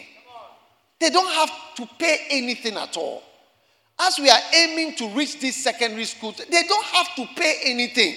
We don't need anything from secondary school boys and girls. We only care for them, for their soul. That is all. But you see, if you are thinking of money, what I will get from this, then you cannot be in the ministry. So much of the work of God depends on people who are able to work in a way that they are not chargeable, as the scripture is saying, not chargeable to you. All right? Neither did we eat any man's bread for naught, but wrought with labor and travail night and day that we might not be chargeable. Which another one is to say, we might not be a burden to you. Hey, you know, there are some people, it's not easy to host them in your house. Because when it comes, I want a prapranza, I need this, I need everything. I mean, special food have to be made for you. Hey, he needs a special snails with special this, special yake, wake, kake, this, and different types of food. Hey! Very chargeable. You see, as the person has come, you see that there is tension in the house because, I mean, normally we don't eat breakfast, but because the guy is there, special breakfast is being organized. Normally we don't eat lunch, but because the guy is there, special lunch has organized. Normally we don't eat, I mean, three special meals a day. The person's presence has brought tension to the house. The husband and wife are quarreling in their room and then they'll come out and say, oh, Hello, how are you? Hey!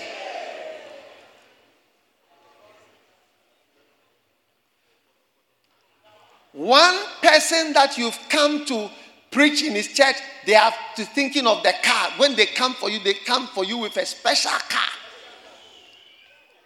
with a special convoy, special driver, huh?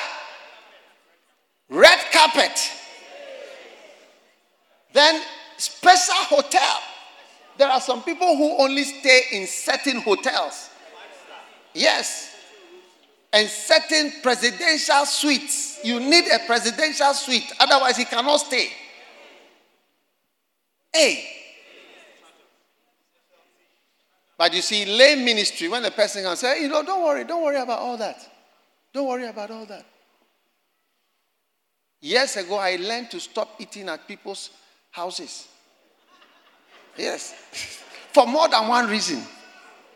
I said, no. Don't worry. I'll be the easiest guest. I go to a place, I said, Don't worry, food, uh, no, no, there's not a problem. Don't, I will not even eat. I will not even eat. There's nothing for you to do. There's nothing for you to do. Some people, when they come, the crab has to open the leg like this and lie on the on the on the gari on the. Special large, large, extra large size crabs that are spread out the legs like this.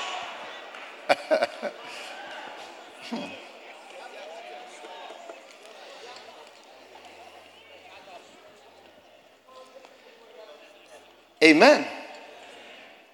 Number three, become a lay pastor so that you are free from all men. Yes. For though, 1 Corinthians chapter 9, verse, let's read from verse 18. 1 Corinthians 9. Mr. Man, be faster on your thing, all right? Mr. Man. What is my reward then? That when I preach the gospel, I may make the gospel of Christ without charge. That I abuse not my power in the gospel. Okay? So this is a layman. It's only a layman. So I've made it without charge. The cost of me coming, the cost of my transport, the cost of my ticket, the cost of my hotel, the cost of me staying here, the cost of food in your house. You know, don't worry at all. Don't worry at all. Ah.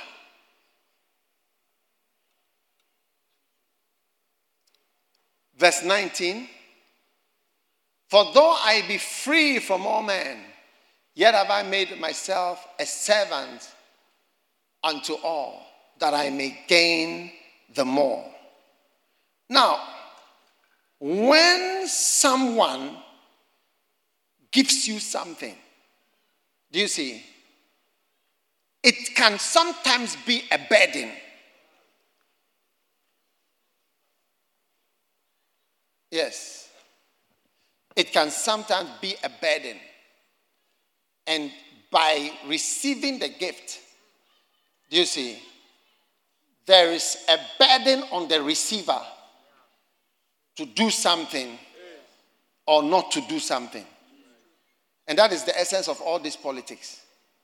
The people who gave money to do the thing, after you won, they'll all be sitting looking quietly.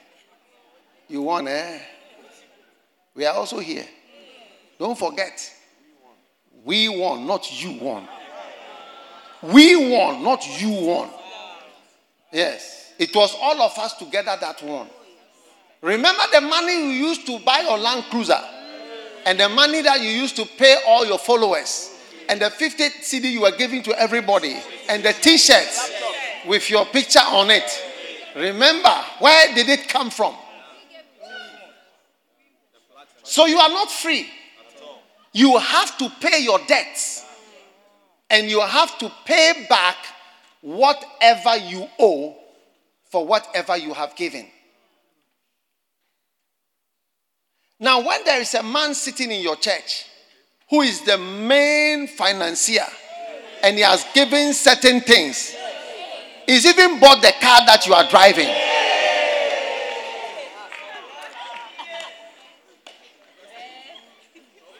And you know that as he's come to church, he's coming from his girlfriend's house.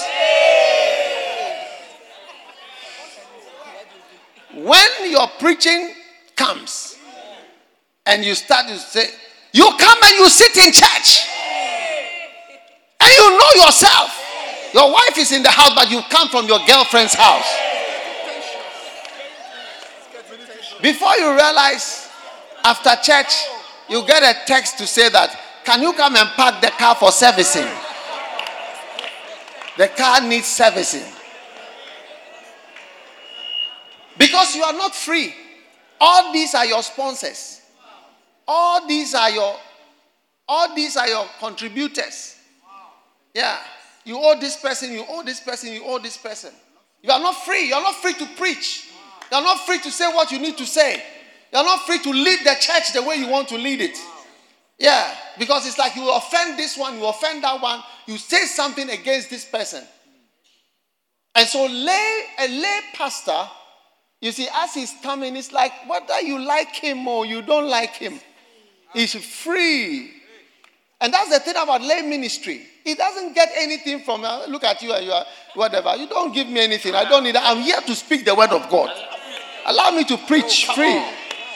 Yes. So lay ministry allows you to be free from people. Even as I'm preaching, I know the people that contribute, that support, that really help.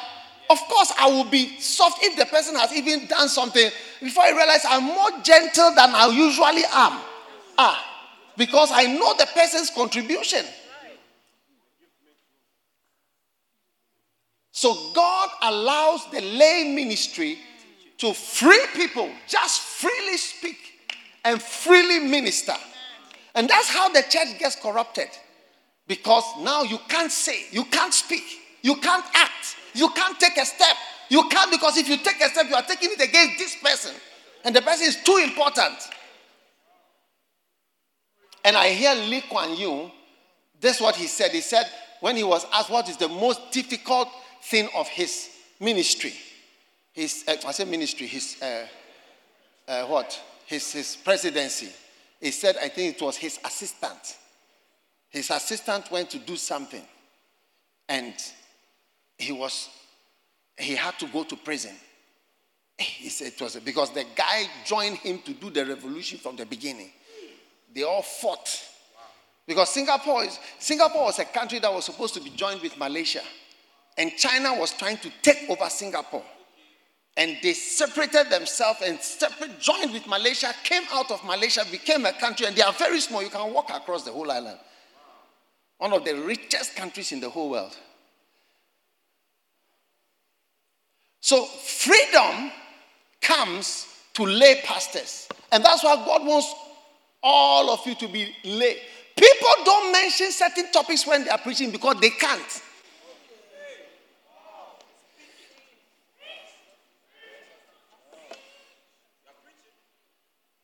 But when you are free, you can. Are you still around? Yes. Now,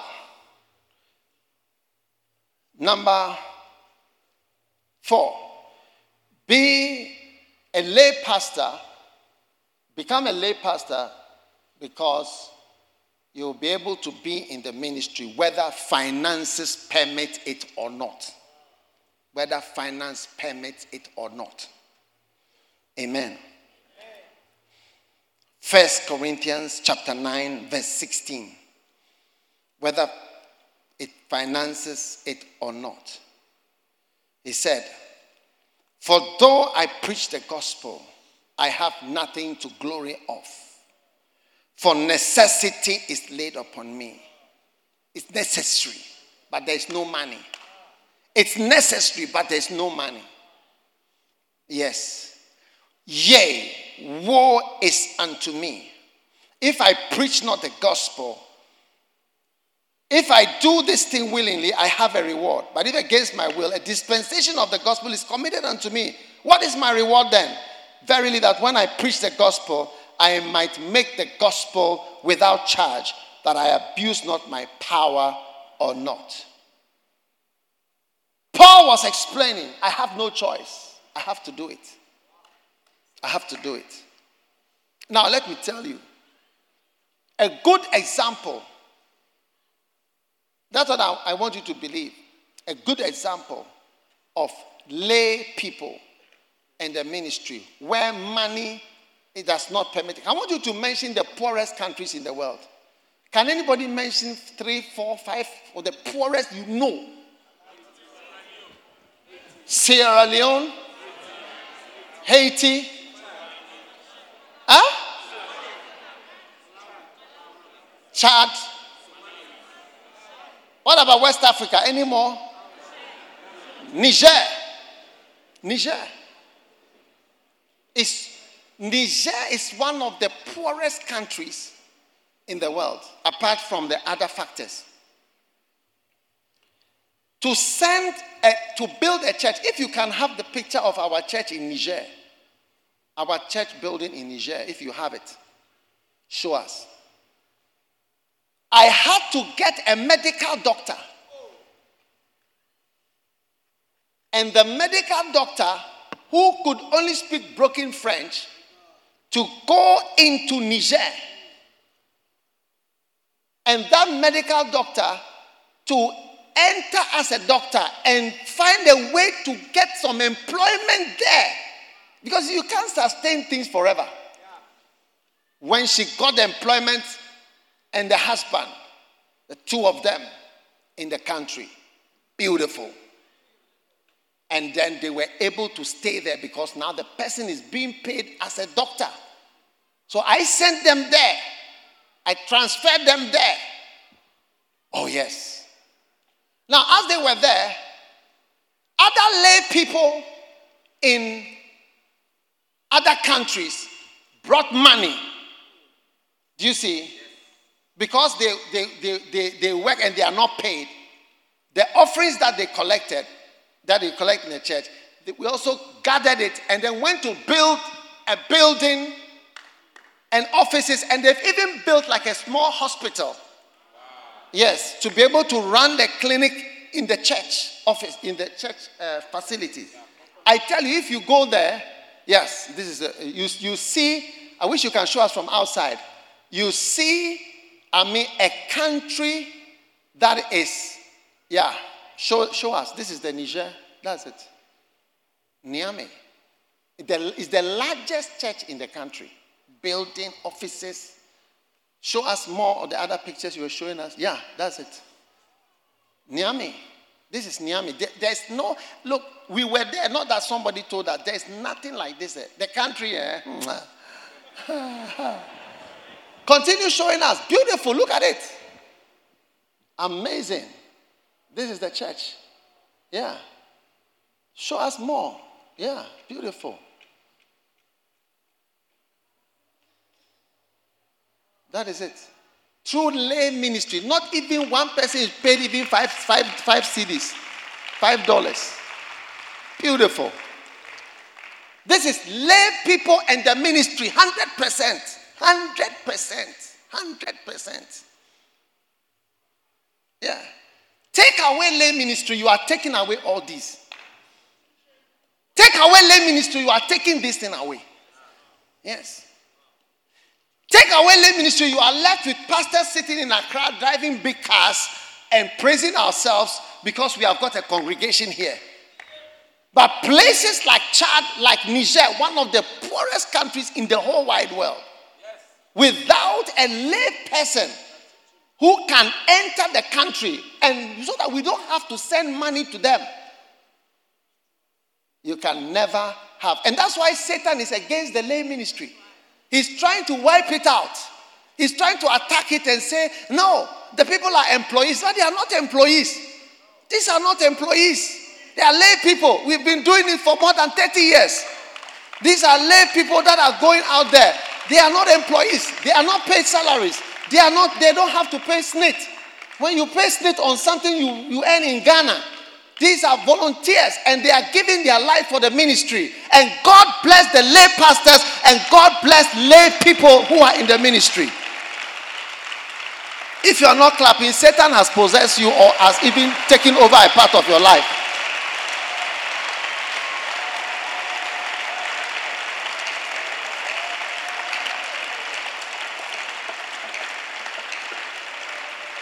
Amen. Sit down.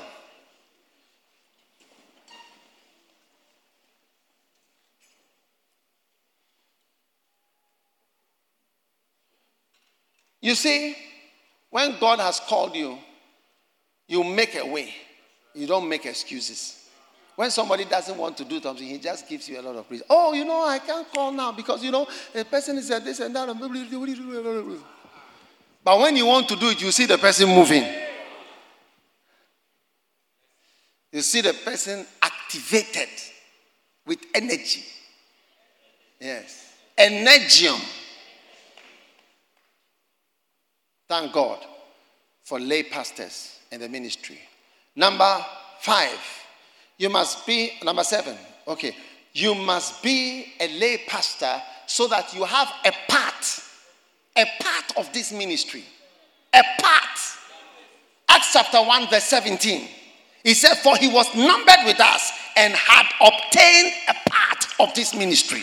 He had obtained what? Part of this ministry. He was numbered with us and had obtained a part of the ministry. How will you have a part of the ministry if you just sit down receiving? You are just receiving, but you now become a part of this great commission and a part of this ministry when you are able to join in as a lay person preaching the word of God and working in the church. You have obtained a part. And that's what they were talking about Judas. That he had, he, look, by his activity and him being around, he had obtained a part. How do you get a part of this thing? It's just a matter of time 40 years, 30 years, 50, most of us will be gone. We'll be out of here. We'll be gone. But thank God for those who have obtained a part of a worldwide church. It's not often that worldwide churches come into being. It's not often that worldwide churches come into existence. Worldwide churches don't come into existence often. John Wesley was one of the unique people whom God gave a worldwide church. And in, Rejo- in Rick Joyner's book, The Torch and the Sword, he met uh, John Wesley and spoke to him in the vision. And John Wesley said, I was able to do what I did because God gave me a torch and I had a set of teachings and I taught it in such a way as to create a movement. You can read the book. He said, I taught it in such a way. What does it mean? It means that as you keep teaching something in a way and you keep repeating and you keep emphasizing and establish a culture and a certain understanding, it causes the creation of a movement. And as we have been teaching sacrifice, lay people, church growth, shepherding, loyalty, and we teach it in such a way and a repeated way, it has caused the creation of a movement that did not exist before.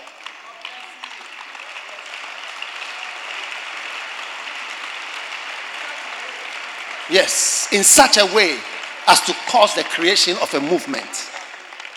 So the lay people has caused the teaching on lay people and emphasizing it has been taught in such a way that has created a movement and has created happy people. You notice the people are happy. They are excited to be there. They are excited to come. They are excited to work. They are excited to travel. They are excited. They are happy to be around. Yes. And that is why, of course, Satan will be happy to wipe it out and say, No, don't do it. but that is it. It's to teach the word.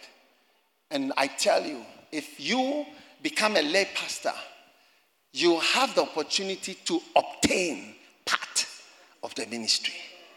You obtain a part, and you are now part of something. He was numbered with us.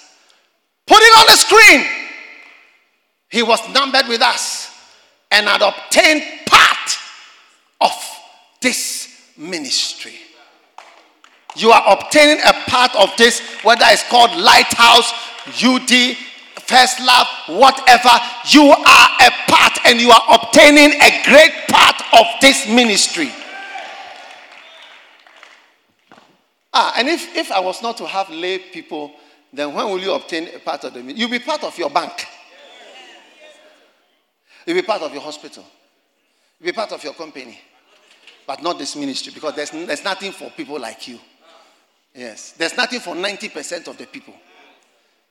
There's nothing for 99% of the people. They have to just stand by and watch as the glory passes by. But by creating the lay ministry, I can never say I did it alone. I can only point to people and I can point to example after example, example after example. And like I've showed you Niger, look at this church. I was there, Assemblies of God. I preached in Assemblies of God for a pastor's conference. It's smaller than this church. Look at it. It's huge. And it's there to stay. In a country that is 99% not Christian. uh, where's the other picture you showed us? The later one, the uh, first one. Mr. Man, beautiful. You are obtaining a part. And thank God. No, no, yeah, this one and the one after. Yes. Listen, never let the devil take your part. It's 30 years, you have got some 20, 30, 40, you'll be off. Don't let him take your part out. Because Judas, although he had a part, he lost his part. Yeah. Don't let Satan take your part. Because you have a part. You have a part. You have a part. You are a part of it. I can't say I did it without you. I can't say I did so. But what are the things I did? Few things. When I go and have crusade, I have not been to the town. You see, people live, I've gone there. Now we have even sent people to live in countries because of the crusade. They now live there because of the crusade. Not that they go there six weeks before, but they've gone to stay there. They've migrated because of this crusade. And then I come for just three days. I mean, think of, think of my contribution and their contribution. Who has spent time and life on the field? You've obtained a part. You've obtained a part. And I will always allow lay, lay ministry and we will always encourage lay ministry because it allows people to have a part of something wonderful. I don't have any part in a, a Apple, Apple, Apple, or Microsoft. I have nothing. I have nothing there. Do you have a part? I, I don't have a part. Yes, but you have a share in this ministry that is going on. You have you have shares here. You have shares here. Yes. Hallelujah. Are you still excited to be here? Number seven or number eight, number nine, any number you can choose. Feel free. As for numbers, you can have your own.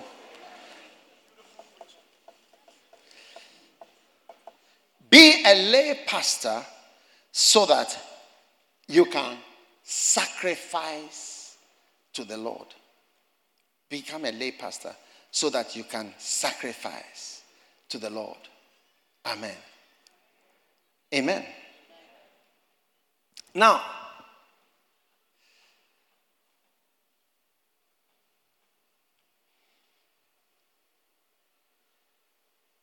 how many want to be like Jesus Christ? Be careful when you say you want to be like Jesus. be careful of what you are saying, please. you want to be like Jesus? You know how Jesus died? Do you want to die? Do you want to die also? Are you sure? Are you ready to die? You know, have you ever wondered how different we are from Jesus? How he suffered, he died. I mean, he was betrayed. It was horrible for him to come and preach to us. And we say we want to be like him. You know something? I want you to know even though Jesus died for you, many of us will not be required to actually die for Him. But you'll be required to make a sacrifice. Sacrifice you will, but what you will sacrifice. Some people sacrifice cow, some turtle dove, some chicken, some sheep, goat, different things. There are different levels of sacrifice. But as for sacrifice, there will be some. There must be sacrifice. There will be sacrifice. Tell somebody there will be sacrifice. Amen. There will be sacrifice. Yes. I, I saw one guy, he was, he was promoting uh, this uh, holy war. He said, There will be blood. He said, There will be widows. There will be orphans. Yes, that's what he was saying. There will be widows. It's very scary. But I tell you, dear friend, when you follow Jesus, there will be sacrifice. Whatever the sacrifice is, there will be sacrifice. And every lay person is being given a chance, is being given a chance to sacrifice. You will have the chance to sacrifice, even if it's just a turtle dove. You have your part to play. Yes, it's a sacrifice. You did something. Thank God for lay people. Thank God for people that are not paid. Instead of sitting in the church and doing nothing, at least you've done something. Now, I thank God for my lay people in my church. Oh, yes, I thank God. Rarely do I have a lay person who is doing nothing. Oh, it's a very uncommon thing. It's rare. Almost everybody is find themselves doing something. You'll be appointed just now if you like be born again. If you, I dare you to be born again, you see just now you'll be appointed. Just give your life to Christ, you see that you'll be appointed.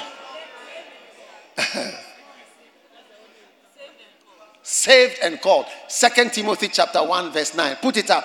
Put it up. Salvation goes with your calling. Look at it.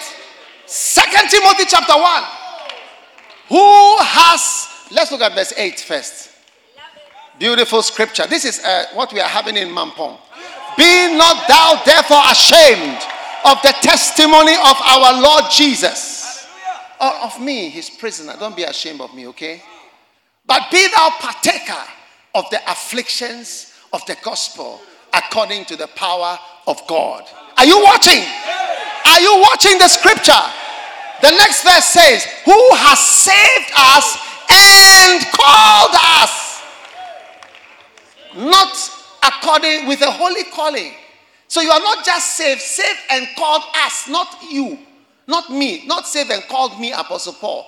Saved us and called us. This scripture answers the question forever as to whether you are called. Tell your neighbor, you are saying, Are you called? Are you called? Are you, are you not called? Are you called? Are you not called? Are you called? Are you not called? That is the answer over there. It says, He has saved us, number one, and called us, number two. Sharp, end of story. Saved and called. Saved and called. Tell somebody, I'm saved and called. I'm saved and called. I'm saved and called with a holy calling. Wow. Us. Not, not me, the apostle. Us. So, us are saved, us are called. We are saved and we are called. Simple. End of story. Settled forever. So, all lay people who cannot be paid by the church. Can you imagine if we are paying everybody here salary? Eh. What are all these? We ah. We have to share the offering after church and say, okay, okay, say five cedis, five cedis, five cedis, five, five cedis for everybody. Okay, those who have already got their five cedis, come back for another five cedi, five cedi, five cedi, five cedi. Then 10 cedi. Then you'll be looking and say, look, is that all that I've given after all my visitation, all my prayers, all night? I went here yesterday, I went here, look, at they've given me 12 cedis.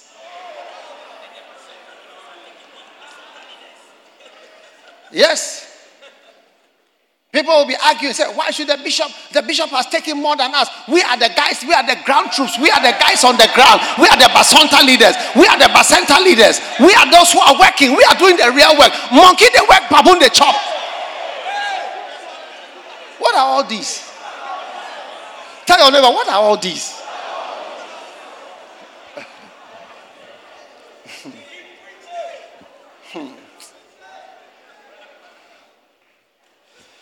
Amazing. Tell somebody I'm, up, I'm obtaining a part. I'm getting a chance to make a sacrifice. Now, that is why we've moved the service next week. We are, we are moving nearer the secondary school so that we are close to them in a way. Before you realize, you see that you are coming to school there, you are surrounded by children who see you as mama. People who don't have parents, oh, Many people are divorced and staying on their own, and a lot of children are fornication products. So they, are, they, are, they don't have any father, they don't have any mother. They are fornication products who escaped abortion and they've come to church.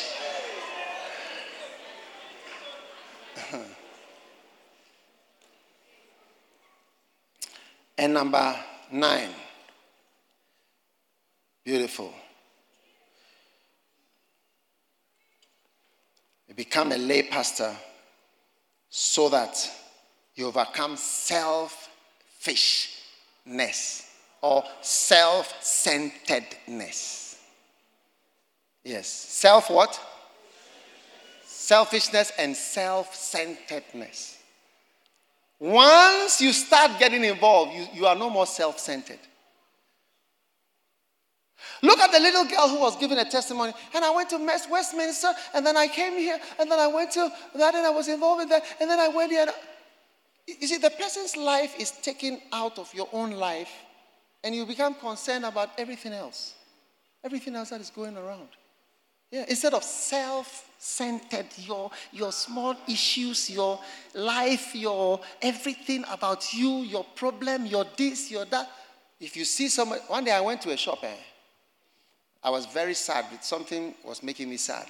And there are many things that can make you sad. I was very sad. I was feeling very unhappy. But the shop I was going to, it had two doors one on the right and then one over there on the left. As I was entering the shop, I saw a man paralyzed from his neck with braces downwards. Eh? And he was being supported in a way to enter the shop. I think they were taking him to go out. He couldn't move, only his head could move. So when I saw him, the Holy Spirit said to me, Have you seen a problem? The problem that you are feeling, say you are very sad, you are very this, very this. When I saw the man, I was Jesus. This is not a problem.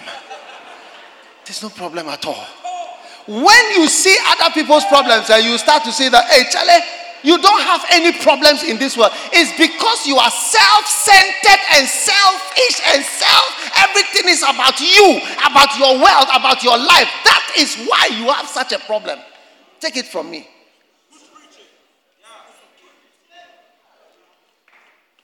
And my tooth, my tooth is paining me. Your what? My tooth. Ow! Oh, somebody has been diagnosed with cancer as you have a toothache. I said, somebody's been diagnosed with cancer as you have a toothache and you are complaining, whining, whining like a baby. Your life is centered around your little world. But the day you come out of yourself and become a lay worker and look around and see what God wants you to do and see the problems that people have. Ha. And you know, your whole life will change because you give yourself to help and to solve issues for people. God is taking you out of self. He says, If anyone come unto me and take up, does not take up his cross and deny the devil, no, deny himself you have to put an end to self centeredness and self concerns, selfish issues about your life, about yourself. and your little world. Yes. And my husband doesn't come early, like around seven. Around sometimes even, can you believe it? Even eight o'clock he's now coming. No, 8 p.m. He's now coming. Like, can you believe that he's now coming to the house at 8 p.m.? Meanwhile, I said that he has closed around 5. You are whining. Somebody doesn't have a husband. Somebody doesn't have a husband. Yours comes every time. 8 o'clock, 9 o'clock.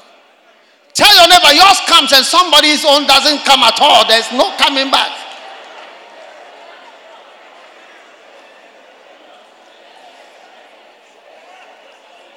You are overcoming selfishness. Amen. How many points do you have? Put the points up on the screen. And number eight, become a lay pastor so that you can be a financial support to the ministry. Most of our heavy donors, best givers, they are all lay pastors. Yes. Rarely do I have this. there are people they will donate to everything, but not to the ministry. But the givers, they are lay pastors. They are lay pastors. Yes.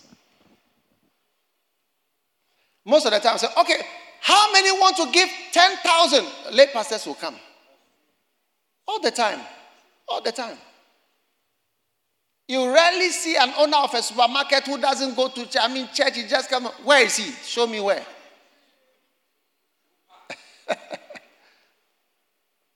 Thank God for lay pastors. Clap for lay pastors. Clap for lay pastors.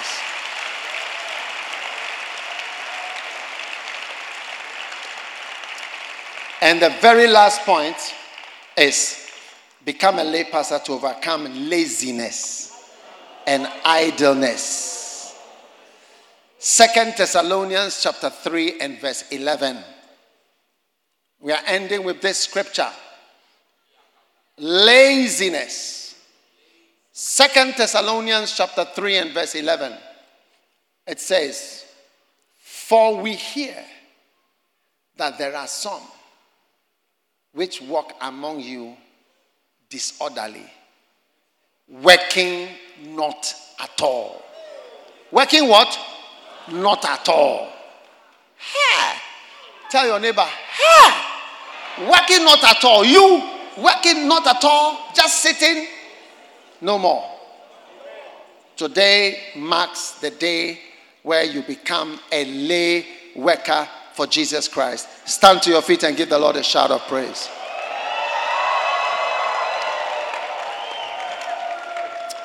Lift your hands and thank God that you are a lay pastor, a lay minister of God, working for Jesus. For all the beautiful reasons that have been given today, you are serving the Lord, working in the church, working in the house of the Lord. Father, we give you thanks, we give you praise we give you glory.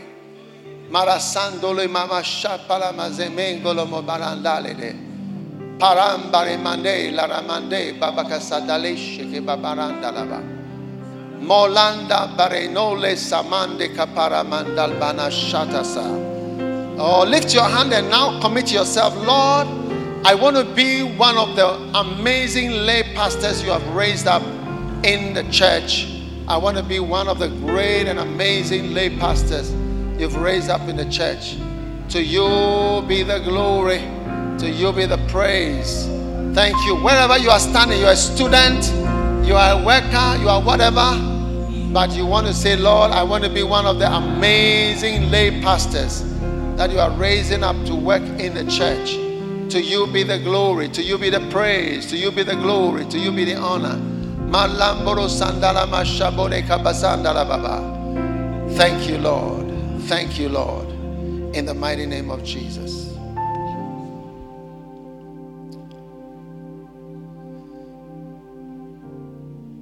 Here we are serving Jesus. Thank you, Lord. Here we are. Here we are. Lifting Jesus lifting holy hands to you. Here we are, Here we are. Praise Him. praising Jesus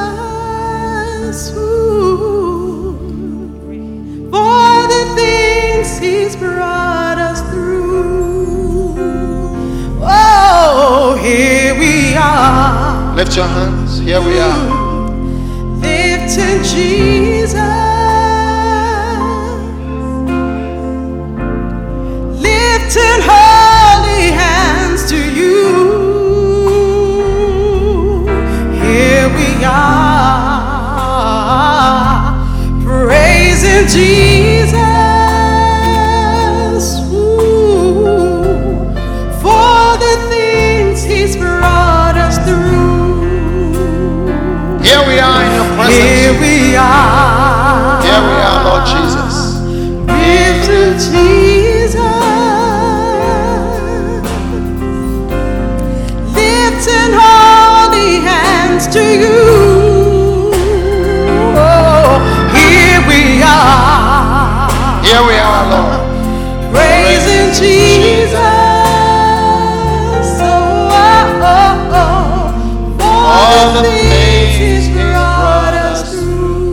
Lift your hands. Say, Here we are, Lord. Here I am in your presence, Lord. In your presence. In your presence. Lifting, lifting holy hands to you. Here we are, Jesus. Here we are. Here we are. Praising Jesus.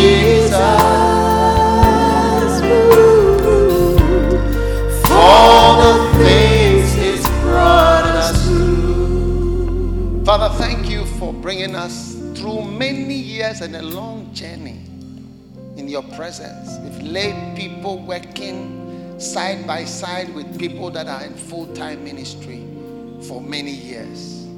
Thank you for the things you brought us through to this place. That you took us from being a single church to a church in many places. We give you glory. And Lord, we commit our hands to you and our lives. We will not, we will not be those who don't work, but we'll be among those who work for you and for your glory. Thank you, Father, in the mighty name of Jesus. I bless all the lay people and I bless all those who are not employed by the church but give their hearts and their hands to work for the Lord. Bless them, Lord. I bless them and I bless their children and I bless their families and I bless all that belong to me that have given their heart to love God and to serve Him unconditionally. May the blessing of the Lord rest upon these ones and their children. May people love their children and favor their children everywhere. May their children have good marriages and bring home good news and good sounding information and news every day. Thank you. Thank you for the blessing with which I bless all laymen, lay people, volunteers, servicemen and women to the glory of God. In Jesus' name we pray. Amen. As every head is bowed and every eye closed, if you are here this afternoon, you want to give your life to Jesus, Pastor, pray with me. I want to give my life to God today. Wherever you are standing, I'm going to give you one chance. Pastor, help me to know God today. I don't know who you are, who invited you. Maybe somebody invited you again. You've come before, but you've come again. Maybe this is your first time. Pastor, pray with me. I want to give my life to Jesus. Wherever you are standing, if you want to say, God, today I am turning around, I am coming to you, I want to serve you, then lift up your hand where you are standing. Just lift up your hand right there. I'm going to pray with you. God bless you. Lift it up high. Pastor, I want to give my life to Jesus today. Then lift up your right hand like this. God bless you. God bless you. God bless you. Everywhere I see your hand over there, over there, over there, lift it up. Pastor, pray with me. I'm standing here. I need God. I need Jesus. I need God to change my life. I want to give my life to Jesus. Your hand must be up right now. God bless you. God bless you. God bless you. Now, if you've lifted your hand and you want to give your life to Jesus, come with your hand lifted up like this. Come to me in the front here. Come, come, come from, come from where you are standing. Come from the back. Come from the side. Come from wherever you are. Come on. Come from the back. Come from upstairs. Come from wherever you are. Come on. Come to God. Jesus is calling you. Jesus wants to save you. Come on, my friend. Come on. Come from the back. Come from everywhere.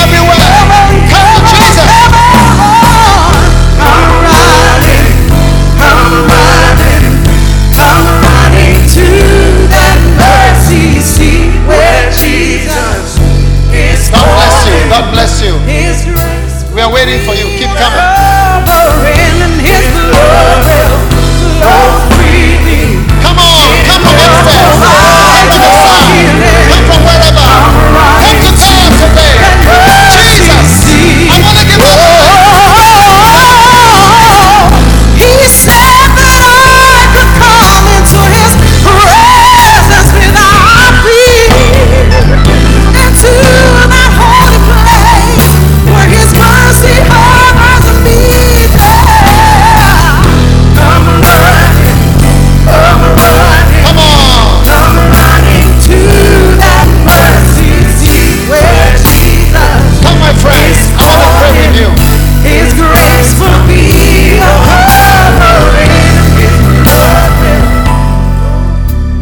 Father, thank you for all these. Those of you who've come to the front, lift your hands. I want to give you one more chance. Maybe you didn't come the first time, but I want to give you the last chance. When you go to the airport, you hear this is the last call. If you are here you want to give your life to God right now, you must come now. And if you are not coming, you must not be walking, please. You are confusing me by walking. So stay where you are, except you are responding to an altar call. If you want to give your life to Jesus, I'm giving you a chance. Come now. Come now and come all the way to the front. God bless you. God bless you. Clap for them as they come. Clap for them. Give your life to Jesus. Give your life to Jesus. All right. Let's pray. Say this prayer with me. Say, Lord Jesus, please forgive me for my sins. I give my heart to God. Lord Jesus, cleanse me, wash me, forgive me, clean me from all my sins, my bad ways. Today, I confess everything. Say it out loud. I confess all my sins to God. Please write my name in the book of life. Thank you, Lord, for saving me today. Please write my name in the book of life. Thank you, Lord, for saving me today. Now, say after me Satan, listen very carefully. In the name of Jesus, I bind you. In the name of Jesus, I curse you. I reject you. Go out of my life. In Jesus' name, I am born again today. I am free by the power of God. In Jesus' name. Now, everybody, let's all join. Lift your hands up here. Lift your two hands and say, Jesus, I love you. I thank you. Please write my name in the book of life. In Jesus' name, I pray. Amen. God bless you. Put your hands together and give them one of my books. I have a book here. I want to give you one of these books. Just take one of my books here. And all of you in front here, listen, follow our pastor. Look how you see it says, Follow me. Just follow the follow me sign. They are going to pray with you and you come back and join us. So follow the follow. You should be nearer, my darling. You be nearer. They cannot see you. Okay? Now turn around and then go. Uh-huh. Yes. Clap for them.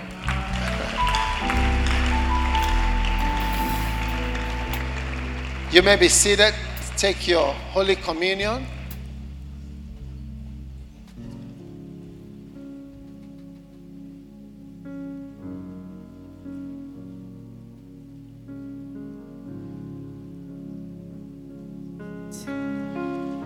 Take, eat, this is my body, which is broken for you. Drink, this is my blood, which was shed for you. Whoever eats my flesh and drinks my blood has eternal life. For my flesh is meat indeed, and my blood is drink indeed. Of blessing which we bless, it's the communion of the blood of Christ. The bread which we break, it's the communion of the body of Christ. Oh, this is the holy meal, the meal of God. Oh, yeah. It will sustain you, it will make you whole, it will give you life. When I see the blood, Stand to your feet. Oh, yeah. When I see the blood, I will pass over you. Mm, oh, oh, yeah, yeah. When I see the blood, oh, oh, yeah. I will pass over you. in Leviticus 16, he said, On the 15th day of the same month is the feast of unleavened bread. The feast of unleavened bread unto the Lord. Seven days you must eat unleavened bread.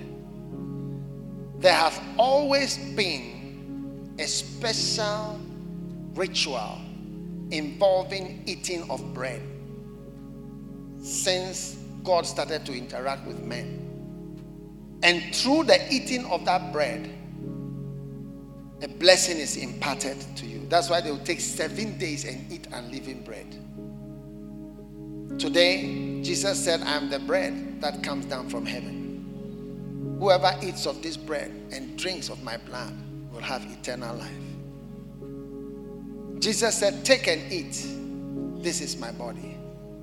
Father, as we come before your throne, let peace, healing, and restoration come to every human body that is represented today.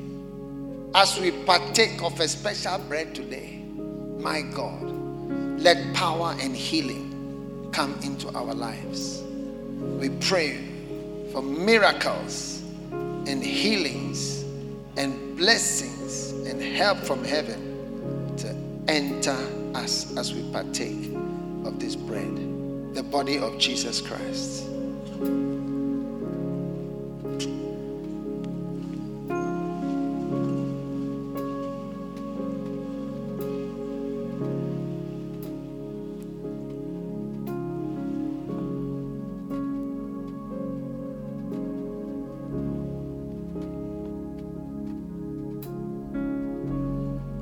Now, the blood. One day, when Jesus saw the paralyzed man, he said, Your sins are forgiven. And you know what the people said? The people said, Who is this that forgives sins? It's a very great thing to forgive sins. Very great. You become a feared and fearful person. It's a very powerful thing for God to forgive you for your sins. Who is this that forgives sins? May your sins be forgiven and mercy come into your life through the blood. Whatever mistake you have made, may you be forgiven and cleansed by power, by the blood, by mercies.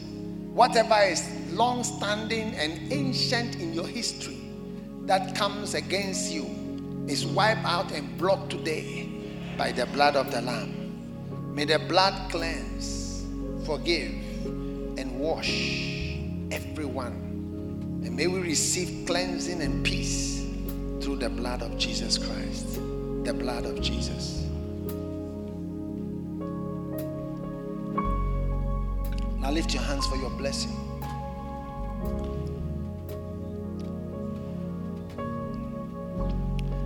May the Lord lead you on a good journey.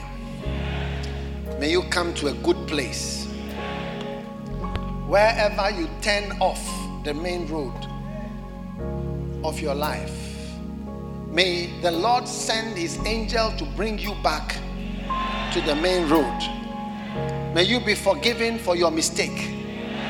And may you be brought back into his presence forever. Now, may every error of your life be corrected now. Be corrected now. Be corrected now. Be corrected now. Be corrected now. Be corrected now. Be corrected now. Be corrected now. Be corrected now. In the name of Jesus. The Lord give you peace. The Lord bless you. The Lord make his face shine on you. The Lord give you favor. May this week be the best week ever. May good things happen this week. May good news come this week. May breakthroughs come this week. May answers come this week. May help come this week. May supernatural intervention come this week. May breakthroughs happen this week. Receive power in your life. Receive angels in your life. Receive supernatural assistance in every endeavor of your life. The power of God be with you and help you along your way. In the name of Jesus. Savior of the world. I declare it to be so. And let me hear your loudest amen and amen and amen. God bless you. You may be seated. God bless you for listening to this message. Visit